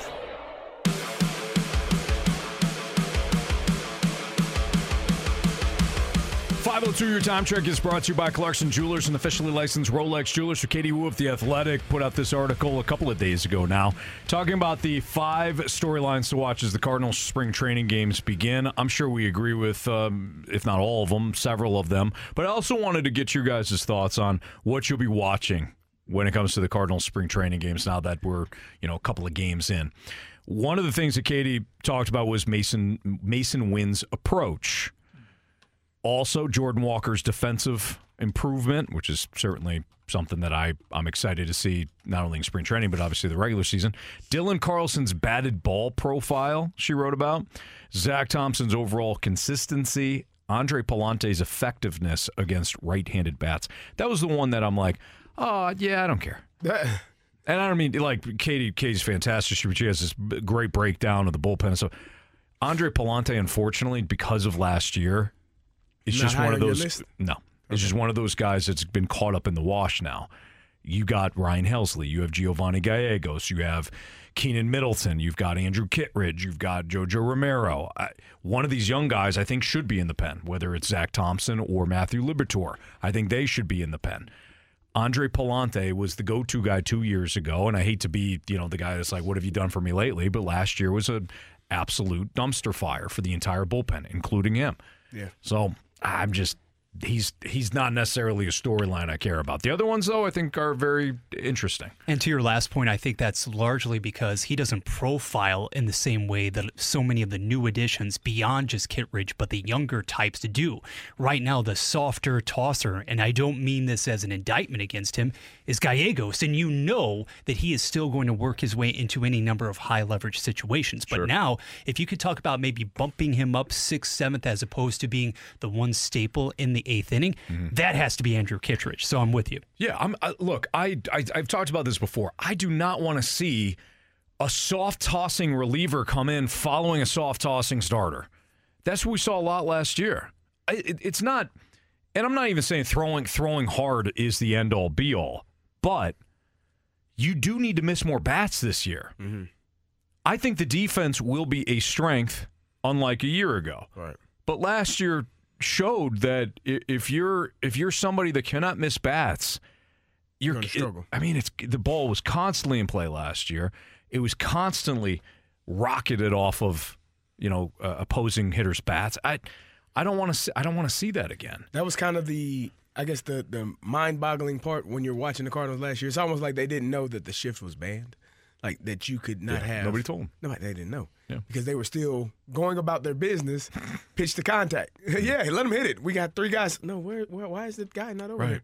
He's not. He's not allowed there anymore. No. So, swing and miss is probably what they needed more of, and they they hopefully they went out and got that. Again, we won't know. We talked about the starting pitchers, how many hits they gave up last year. It was a lot, and hopefully they are able to correct some of those issues from last year. And then the bullpen performing well. Jordan Walker making a a a leap in terms of his fielding is going to be extremely important Yeah. because we already expect him to have success at the plate. We, we expect him to be eventually be a superstar. But I think a year under his belt in the in right field and having more being more comfortable is gonna you'll see it this year because you saw it you start you started to see it last year. Yeah. You started to see him get more comfortable with how he was tracking balls, making plays, you know, and, and diving for balls, and then making plays with his arm. So I don't have any concern about that. And then you automatically, in my opinion, get an upgrade defensively with Masyn Winn. Yeah. Like, no offense to any of the guys that played shortstop last year, he should be much better than all of them because that's how he profiles to be. So if you add, you know, better players in better positions, and then Nolan Nolan Arenado has a better year than he last year was just a, an anomaly. We don't Mhm. expect that from him. So he bounces back and has a good year. This defense should be much better. Going going back to your point about Jordan Walker, it's not easy to play right field. You've got the longest throw from the outfield, it's the- certainly to third base. Uh, you, you there are so many. I like the fact that unlike other sports, the the ballparks are different, but you also have to account for that. the The way that the ball caroms off the you know careens off the wall in the outfield at Busch Stadium is going to be different than in Philadelphia or San Francisco, where they've got yeah, or Chicago, where they've got the ivy and they got the brick. San Francisco, they got brick, gate, everything. Chicago has no foul lines.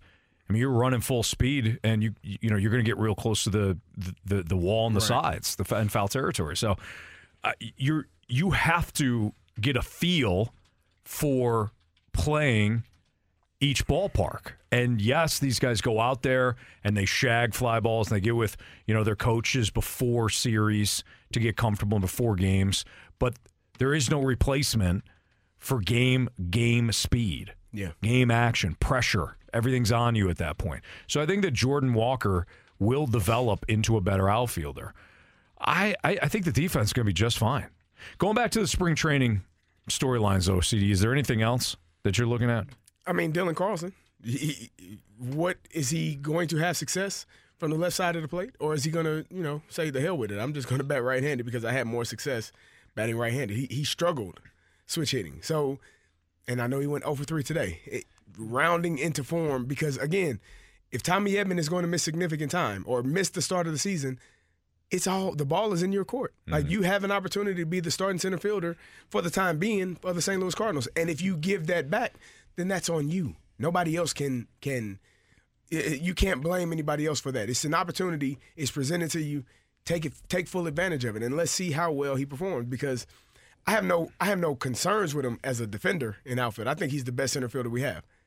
But if he's not, you you probably can't afford to have a Masyn Winn who may not hit early on, and a center fielder who is not hitting as well. Right. You can't afford that in your lineup. That's a great point. And I think occasionally, guys, we forget that Dylan Carlson is still just 24 years old. Right. Having said that, this is somebody, especially when you think back to two, three seasons ago, picked up a lot of ABs.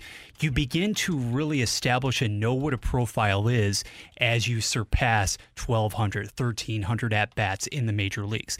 And the bottom line is that, yes, injuries contributed to disappointing seasons each of the last two years.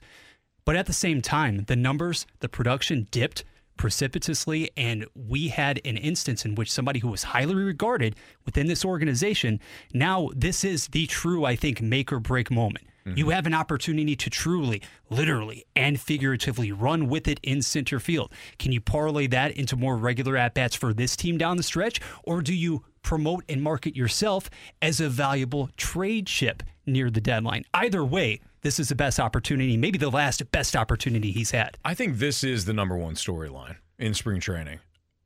I don't care how Sonny Gray and Lance Lynn and Kyle Gibson looks look. Uh, They're they're veterans. They use spring training for different reasons, right? I, I don't care if they get shelled. I remember when Miles Mikolas was signed, he had an awful spring training. It was like this is the worst signing ever, and he wound up having a great first year for the Cardinals. I don't I don't I don't care about the veteran performances. I care about Victor Scott and Dylan Carlson because the door is open and spring training becomes much different for them. They're not getting ready for the season. They're trying to prove that they they deserve whatever role it is, they deserve that role. Yeah. And with Tommy Edman being out, not unlikely ready for opening day, the door is wide open for Victor Scott and Dylan Carlson. So I think that this is the number one storyline heading into spring training. Definitely. I mean, just not knowing when Tommy Edman will be back and who is going to take over that center field position, if either one of them are are able to or willing to, willing, willing. The second, the second, no, the, second top storyline is how your young pitchers look. How does Zack Thompson perform? Because again, this Does is this is yeah, this is a tryout. this is a Because, tryout. but those guys aren't going to be where where do they fit? When Like Zack Thompson isn't going when to be a Steven, starter. When Steven Matz gets hurt, when Steven Matz gets hurt, you're going to need Hey, a hey. young guy. Why do you why do you do that to Steven? Steven's a great guy. I hurt the last two years. No, that, that was the last two years. He's him and Dylan Carlson were getting to know each other rehabbing. Didn't you hear that story? I did. That's why I said dude, ah, when Steven Matz gets hurt, you're gonna you're gonna have a, an opportunity. here. And sooner or later, when you're on the wrong side of 30, Lance Lynn and Kyle Gibson, they're not going to be giving you the innings forever. Does it happen this year? I don't know. That's but as you're whole- that's the whole approaching team then. as you're approaching 40, seriously, well that's the way you've assembled your starting rotation. Is it not? Which makes a direct competition especially between let's be frank, Thompson and Liberatore the number one storyline to watch. That's fine. Let Rom battle it out. Give other guys opportunities, Graceffo, etc. But it comes down to Thompson versus Liberatore. And Right. then, secondarily, who will be a better fit for you conceivably in the pen? Yep, I agree. Yep. All right, that's Bradford Bruns filling in for Andrew Marsh, Kerry Davis, Anthony Stalter. More your mic drops on the Cardinals and the Brandon Crawford signing, and just really the the state of the Cardinals overall. Because we're getting mic drops on not only the Brandon Crawford situation, but just the Cardinals in general. After they made a, a big move today, bringing in a two time World Series champion. Yeah. Yeah. Yep. Veteran leadership, baby. Mm-hmm. Yep. all Can't, about can't it. have enough of that. Apparently. Your mic drops next on 101 ESPN. We're right back to the Fast Lane Podcast, presented by Dobbs Tire and Auto Centers on 101 ESPN. So I like the Brandon Crawford signing. Um, I think it's a smart move by the front office to, um, you know, get ahead of the possibility of Tommy Edman missing some time once the season starts with an injury. Um, you know, I think if we would have waited around until the season started and Tommy Edman would not be ready, um, that would be a major issue because if Masyn Winn is struggling or if he gets injured, then you don't have a shortstop. So bringing in Brandon Crawford allows him to be somewhat of a mentor to Masyn Winn, as well as being a pretty good uh, backup option if we need him. So I like the signing. I think it's smart by the front office. You know, to Aiden's point, I think Aiden nailed something there. What if, and, and let's just go do total doomsday scenario, okay? Okay. What if Tommy Edman is not ready for opening day and he's not ready throughout April, right? Like he he misses opening day. They put him on the IL. Then, of course, he's got to have a rehab because he didn't have spring training. Mm-hmm. And this thing gets into May. And Dylan Carlson is struggling as your center fielder. Mm-hmm. Or Victor Scott winds up making the team, but he he's struggling. You got to send him back down to Memphis. And then, oh, by the way, Masyn Winn gets hurt. Aren't we criticizing the Cardinals for only signing Matt Carpenter and not having a backup plan for a shortstop? Yeah. I think we would be. Yeah, but That's a total doomsday scenario. which But we- sounds really bad. But to Aiden's point, we we would be taking the Cardinals behind the woodshed for not being prepared for something like that, Well, right? They are prepared. I, I just personally think would have liked to sign some guys that were a little bit younger that still have some juice left. I don't know how much juice Matt Carpenter and and and Brandon Crawford have left, and that's the concern. I don't like your If they got to play ageist approach not- to life, especially really- as it- somebody well, that, listen. like you, is in our early 30s, uh, it- early 40s. It's really, it's really not. It's just against athletes. Like not in life. Uh, getting older is a beautiful process. It's a wonderful thing For some. Well, I mean, it's better than the alternative, right? Yeah, true. So it, it's you would much rather get older, but as an athlete, your body does not do the same things, man. It just, I don't know how else to tell you. Your body used to be able to move and limber, and oh man, I could, and then you get older, like I can't, oh, I can't do that anymore. No, I don't believe you. No. I'll never get older. Well, I, I just know athletically, when you are trying to do things that were simple tasks at 22, Mm-hmm. Yeah. at 32, no, it's not the same. And at 38, whew, Anthony, it's hard to get out of bed some mornings. And I haven't played a played- football game. You don't have mornings where you get up and you're like, what, what, what, what did I run into? You, you were you played the NFL, Kerry. Okay, Like, did you do you have mornings where you wake up and wonder who you ran into the night before? Well, Kerry, um, I was doing uh, you know, the plate loaded leg presses Ah, yeah. uh, last week Okay. at the gym, And so that and I thought. I was a hot shot. okay. And you I put just more kept loading the plates on, loading the plates on, and as I was lowering the the uh, the plates to me, uh, I heard a pop Mm. inside inside of me on my left side. heard a pop. And I thought to myself, that's not good. Something is broke. Yeah. Or torn. Or torn. And now, anytime, you know, I'm uh, moving in bed or, you know, just trying to, like, you know, you get down the floor, play with the kids and stuff like that, You feel it. it uh, feels like I'm going to die. Yeah. Yeah. Or, I- sorry, I want to. Wow. Uh, imagine playing 162 games. Yeah.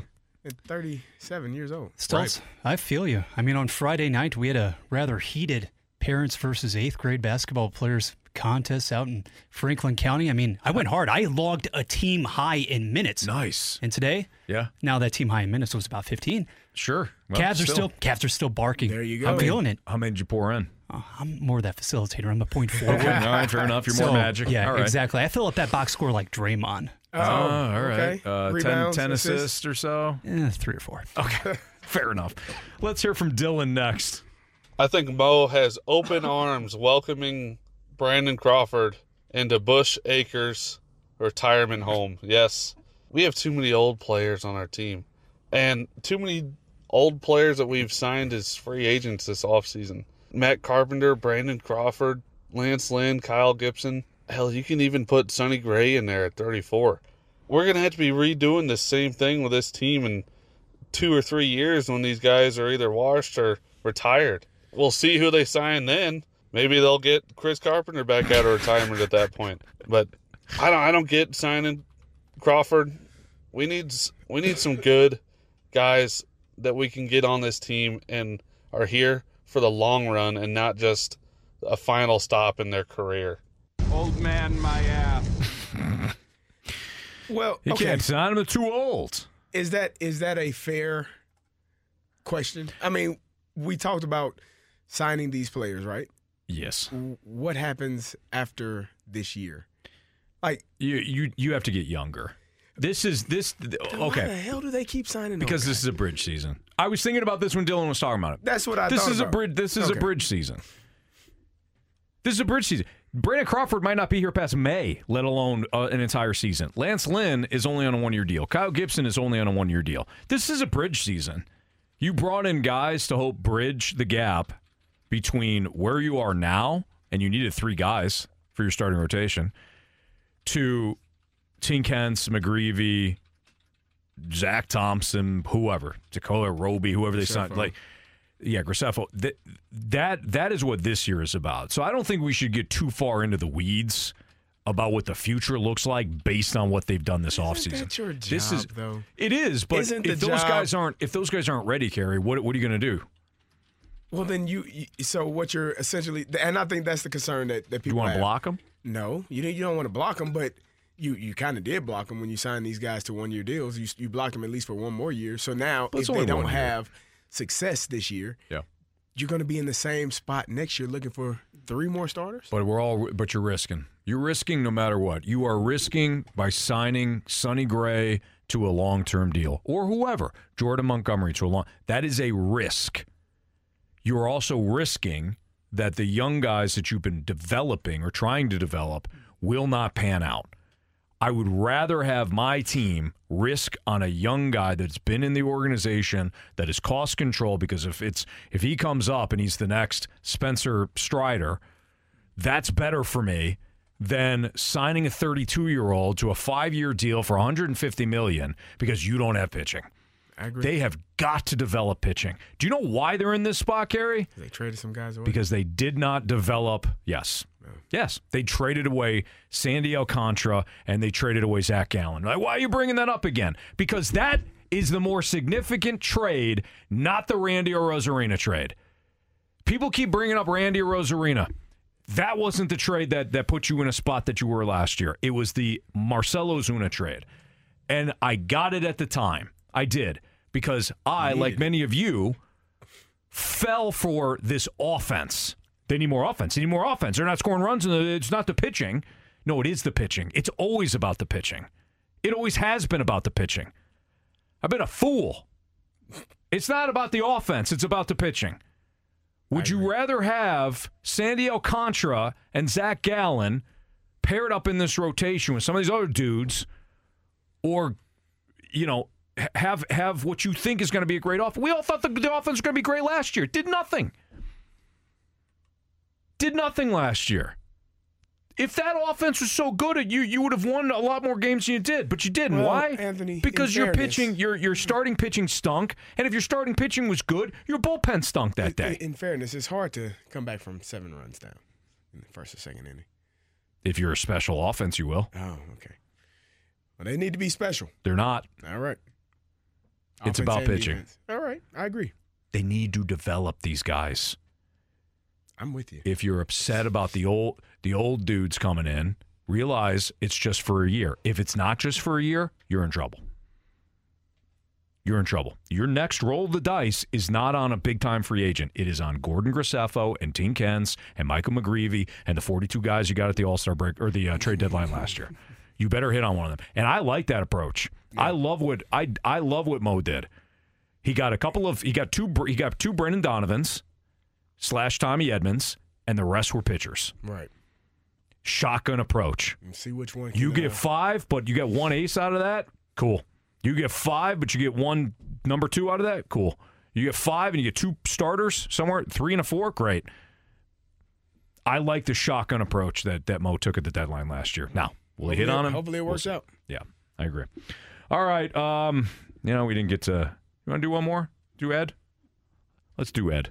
Okay, guys, everyone needs to me, Gary. relax. Cardinals are just going old school. You know, back when the player coach was a thing, that's why the coaches had numbers. They could play and coach.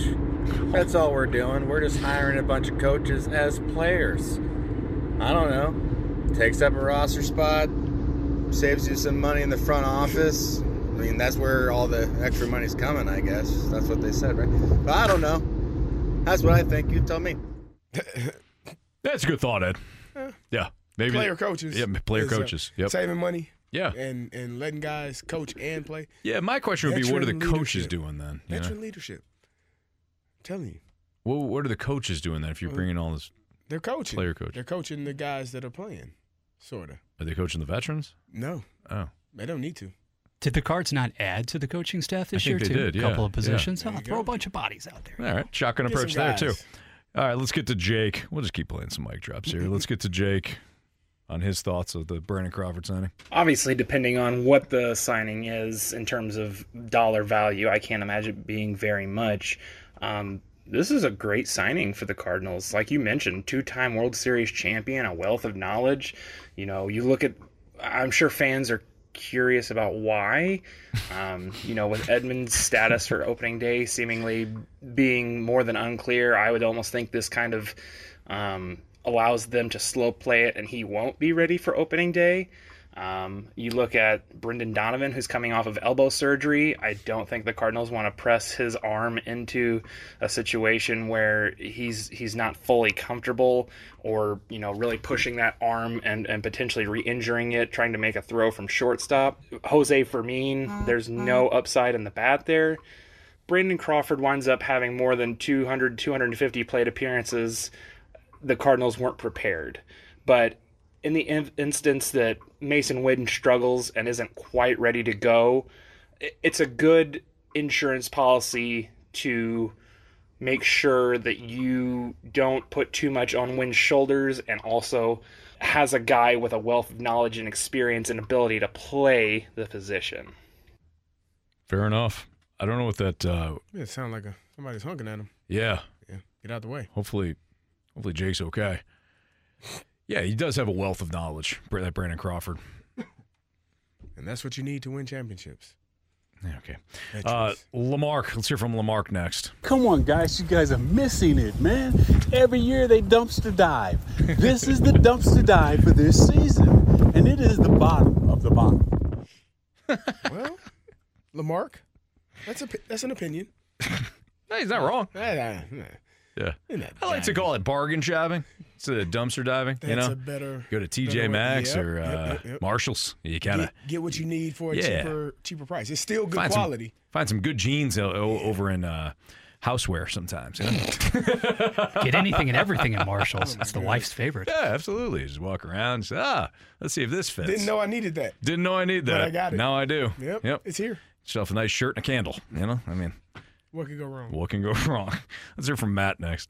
I think adding Brandon Crawford, you know, adds very good depth to the team, and the Cardinals are definitely going out of their way to make sure that uh, there's no age discrimination going on in baseball right now. That's for sure with this offseason. Matt, I love the mic drop, but next time listen to my Auto Center's Nissan Herculaneum uh, live read instead of leaving the mic drop. You heard me on in the background there talking about new Pathfinders, Gary. Yeah, I just want to make sure Matt knows about that. I got great deals. All right, let's have Wes wrap things up here. The signing of Crawford is just Mo trying to relive his youth. It's all we've been doing. Just trying to relive our youth, isn't it? Signing all these players. Well, you know, since Waino retired, there's no one on the Cardinals older than me personally, so you know, I'm 40. I'm a man. Sign someone older than me so I don't feel so old. That's what I personally like to see. At the end of the day, Yeah, that's an interesting take. It's one way to look at Why it. Why not? I mean, Trying to relive his his youth. I don't know, man. By I- signing Brandon Crawford. It's gonna be it's gonna be an interesting year. I think you hit the nail on the head. If these guys have to play, Uh huh. It Then might you're in be trouble. Yeah. in trouble. All right. Well, so we'll do a very quick biggest question of the day next on 101 ESPN. We're right back to the Fast Lane Podcast, presented by Dobbs Tire and Auto Centers on 101 ESPN. It's time for the Fast Lane's biggest question of the day. Well, Kerry Davis, I'm Anthony Stalters, Bradford Bruns with our biggest question of the day. Gentlemen, as we just stated, St. Louis returning to the ice tomorrow night in Winnipeg, Edmonton to follow on Wednesday evening. And there's still so much conversation in this region, even around those close to the team. Exactly what is the identity of this Blues team? Are we ever going to see consistency in that department? But don't we actually know exactly what this team is with about 20 and a handful of games left? Yeah, I think we do. I think it's a good question. I think we know exactly what they are. What I are think they? they're a team that relies on Jordan Binnington, and that's it. You don't know what you're going to get on a night to, night in and night out basis. I thought I thought that we actually found that out like a couple of weeks ago. I thought, oh yeah, Yeah. I know what we're getting out of this team.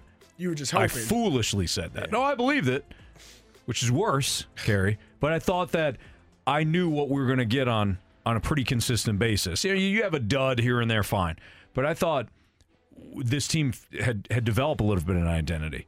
No, they haven't. No, There is no identity. They uh, lost the. They are no longer the two seed, the two wild card. So they got some work to do if they plan on making it into the playoffs. They are four points behind Nashville now. I don't even know how that happened so fast. It just feels like it, it happened really quickly. Well, Nashville's won, and the Blues haven't. and the Blues are not. So you, you you got some work to do if you want to make it into the playoffs. And again, this stretch is going to be important to see how this Blues team fares before the trade deadline. Because Mhm. again, we understand as as athletes, you understand if you don't perform well, some of your good friends are no longer going to be on the team. Yeah. That happens at trade deadlines. It happens at the end of seasons. If you don't perform well, things start to shift. People leave, new people come in, and it's just going to be a different setup. So, you know, if they if they have it in them, now is the time. If they don't, then we, we already knew that answer. But if they Right. do have something in them to push forward and, and try to get back into this second wild card spot, no time is better than right now. Mm-hmm. So yeah, I don't think they're going to be out of it at the deadline. I, I don't think that we're going to know exactly what they are at the deadline, and I think it's going to lead Doug I mean, you do know what Armstrong. they are. Uh, yeah, true. But as it, as it relates to the deadline, I don't think we're going to see anything. I think Doug Armstrong maybe makes you know kind of a smaller move, but that's it. And he's going to let this thing play out Right. with this group. Because I don't think you're going to move a bunch of guys. You could say Pavel Buchnevich, but you can also hang on to him and see what you get in the offseason. It might not be as much as what you could get for him right now, but it's not going to be so far off If because it's a full year. If you're not going to, if you're not going to make the playoffs and you can get more now, I, I don't know why you would wait till later. Unless it's, but what is more? Like more draft picks? Higher draft picks, more draft capital, something can better get- than you would get come summertime. Maybe you can get an offensive piece though in in the offseason by acquiring somebody that's got I don't know, 2 years left on his deal mm-hmm. or maybe he's a he's been a frustrating player for their, their I don't know. You can run through all these different scenarios. But the bottom line is I don't think trading Pavel Buchnevich when you're still trying to actively make make the playoffs is the, is the, is the smart play. Yeah.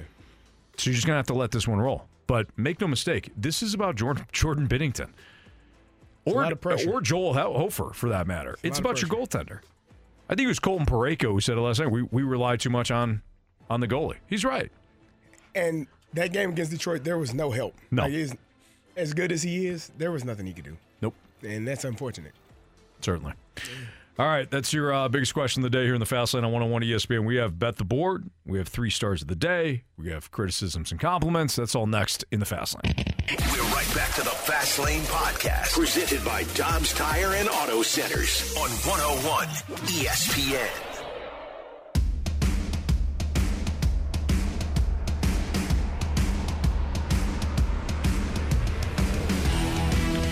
All right, time to bet the board here in the Fast Lane on 101 ESPN. Uh, Bradford, were you doing some calculations? Do you have the standings?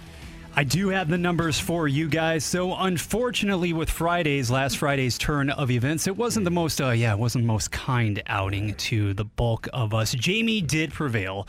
All right, so Jamie now actually ups his month for the mark to seven and nine. Anthony, that Duke game about which we talked earlier, yeah, had the Blue Devils. It was a good, it was a good call. I thought, you know, being on the road and whatnot, but it wasn't because they wasn't lost ultimately, which puts you at eight and eight. And Kerry, we will not mention the NBA until you get right, my friend, here during this segment. But you're now nine and seven overall.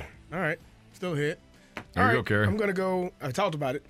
I'm going to go Sacramento Kings, minus seven. Aw, Kerry. Yeah. yeah. Miami Yeah. had some uh, some people suspended. Had a little brouhaha. Oh, that's right. Yeah, so maybe that'll weigh on them, and they're traveling all the way across the country. Hmm. Not sure where they played at last night, but Minus seven tonight. yeah, Sacramento Kings. All right, there you go. I'm going to take the Ottawa Senators, who Mm. are only minus 137 in Washington tonight. Ottawa 7 2 and 1 over their last 10.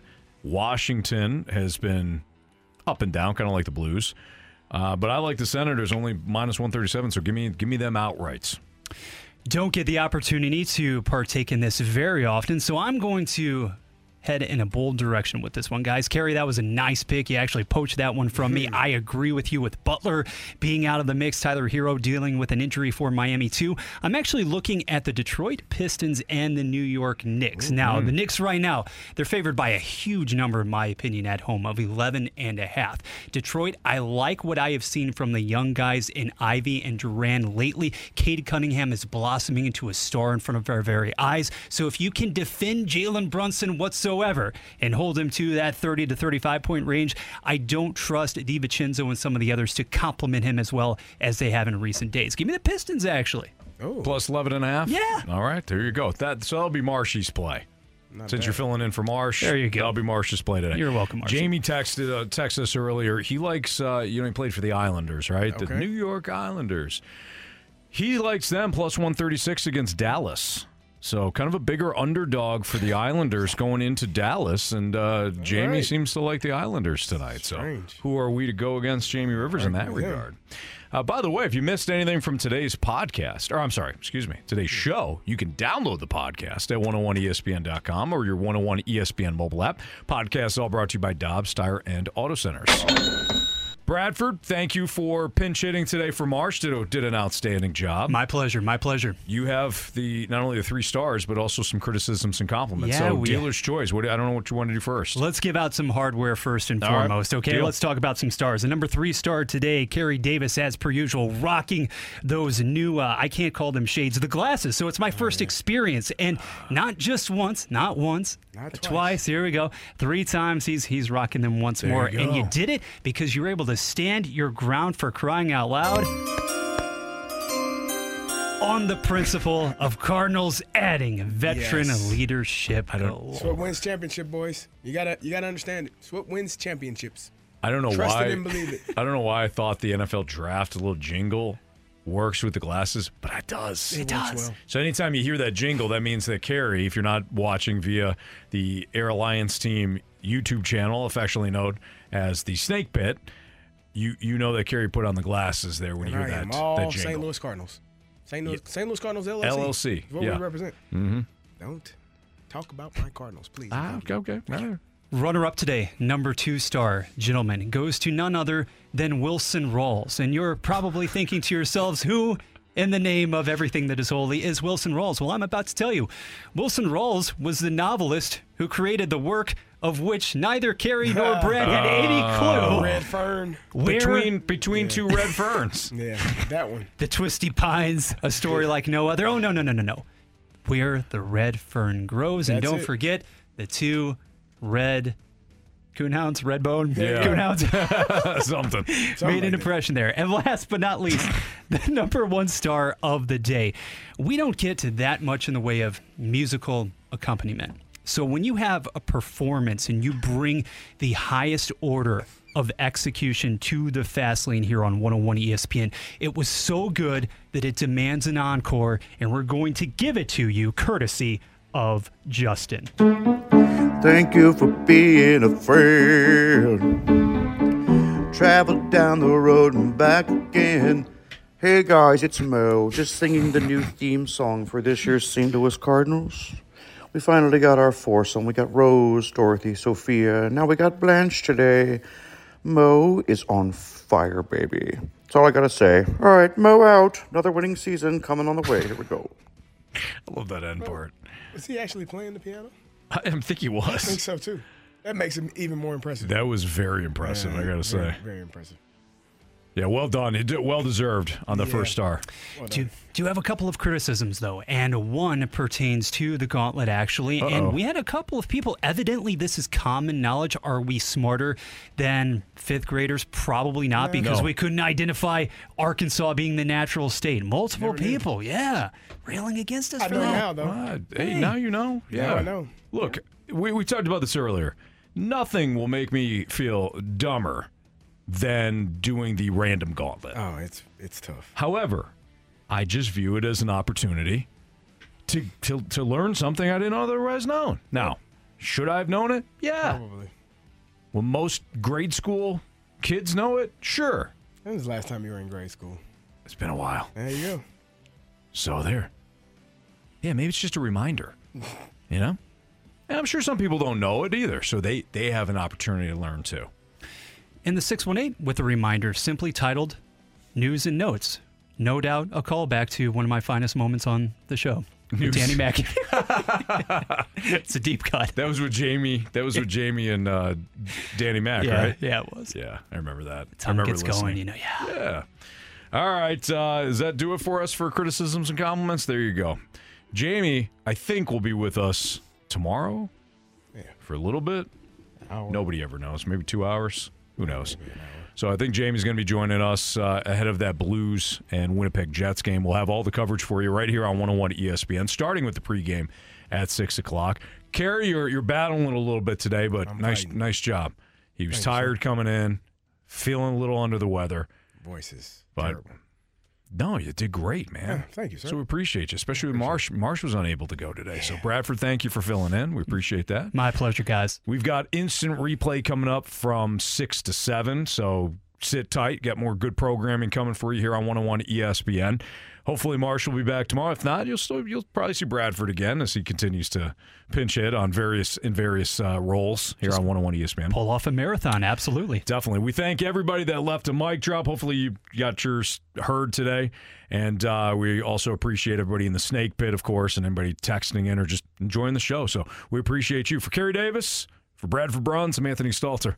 See you. You've been listening to the Fast Lane Podcast, presented by Dobbs Tire and Auto Centers on 101 ESPN.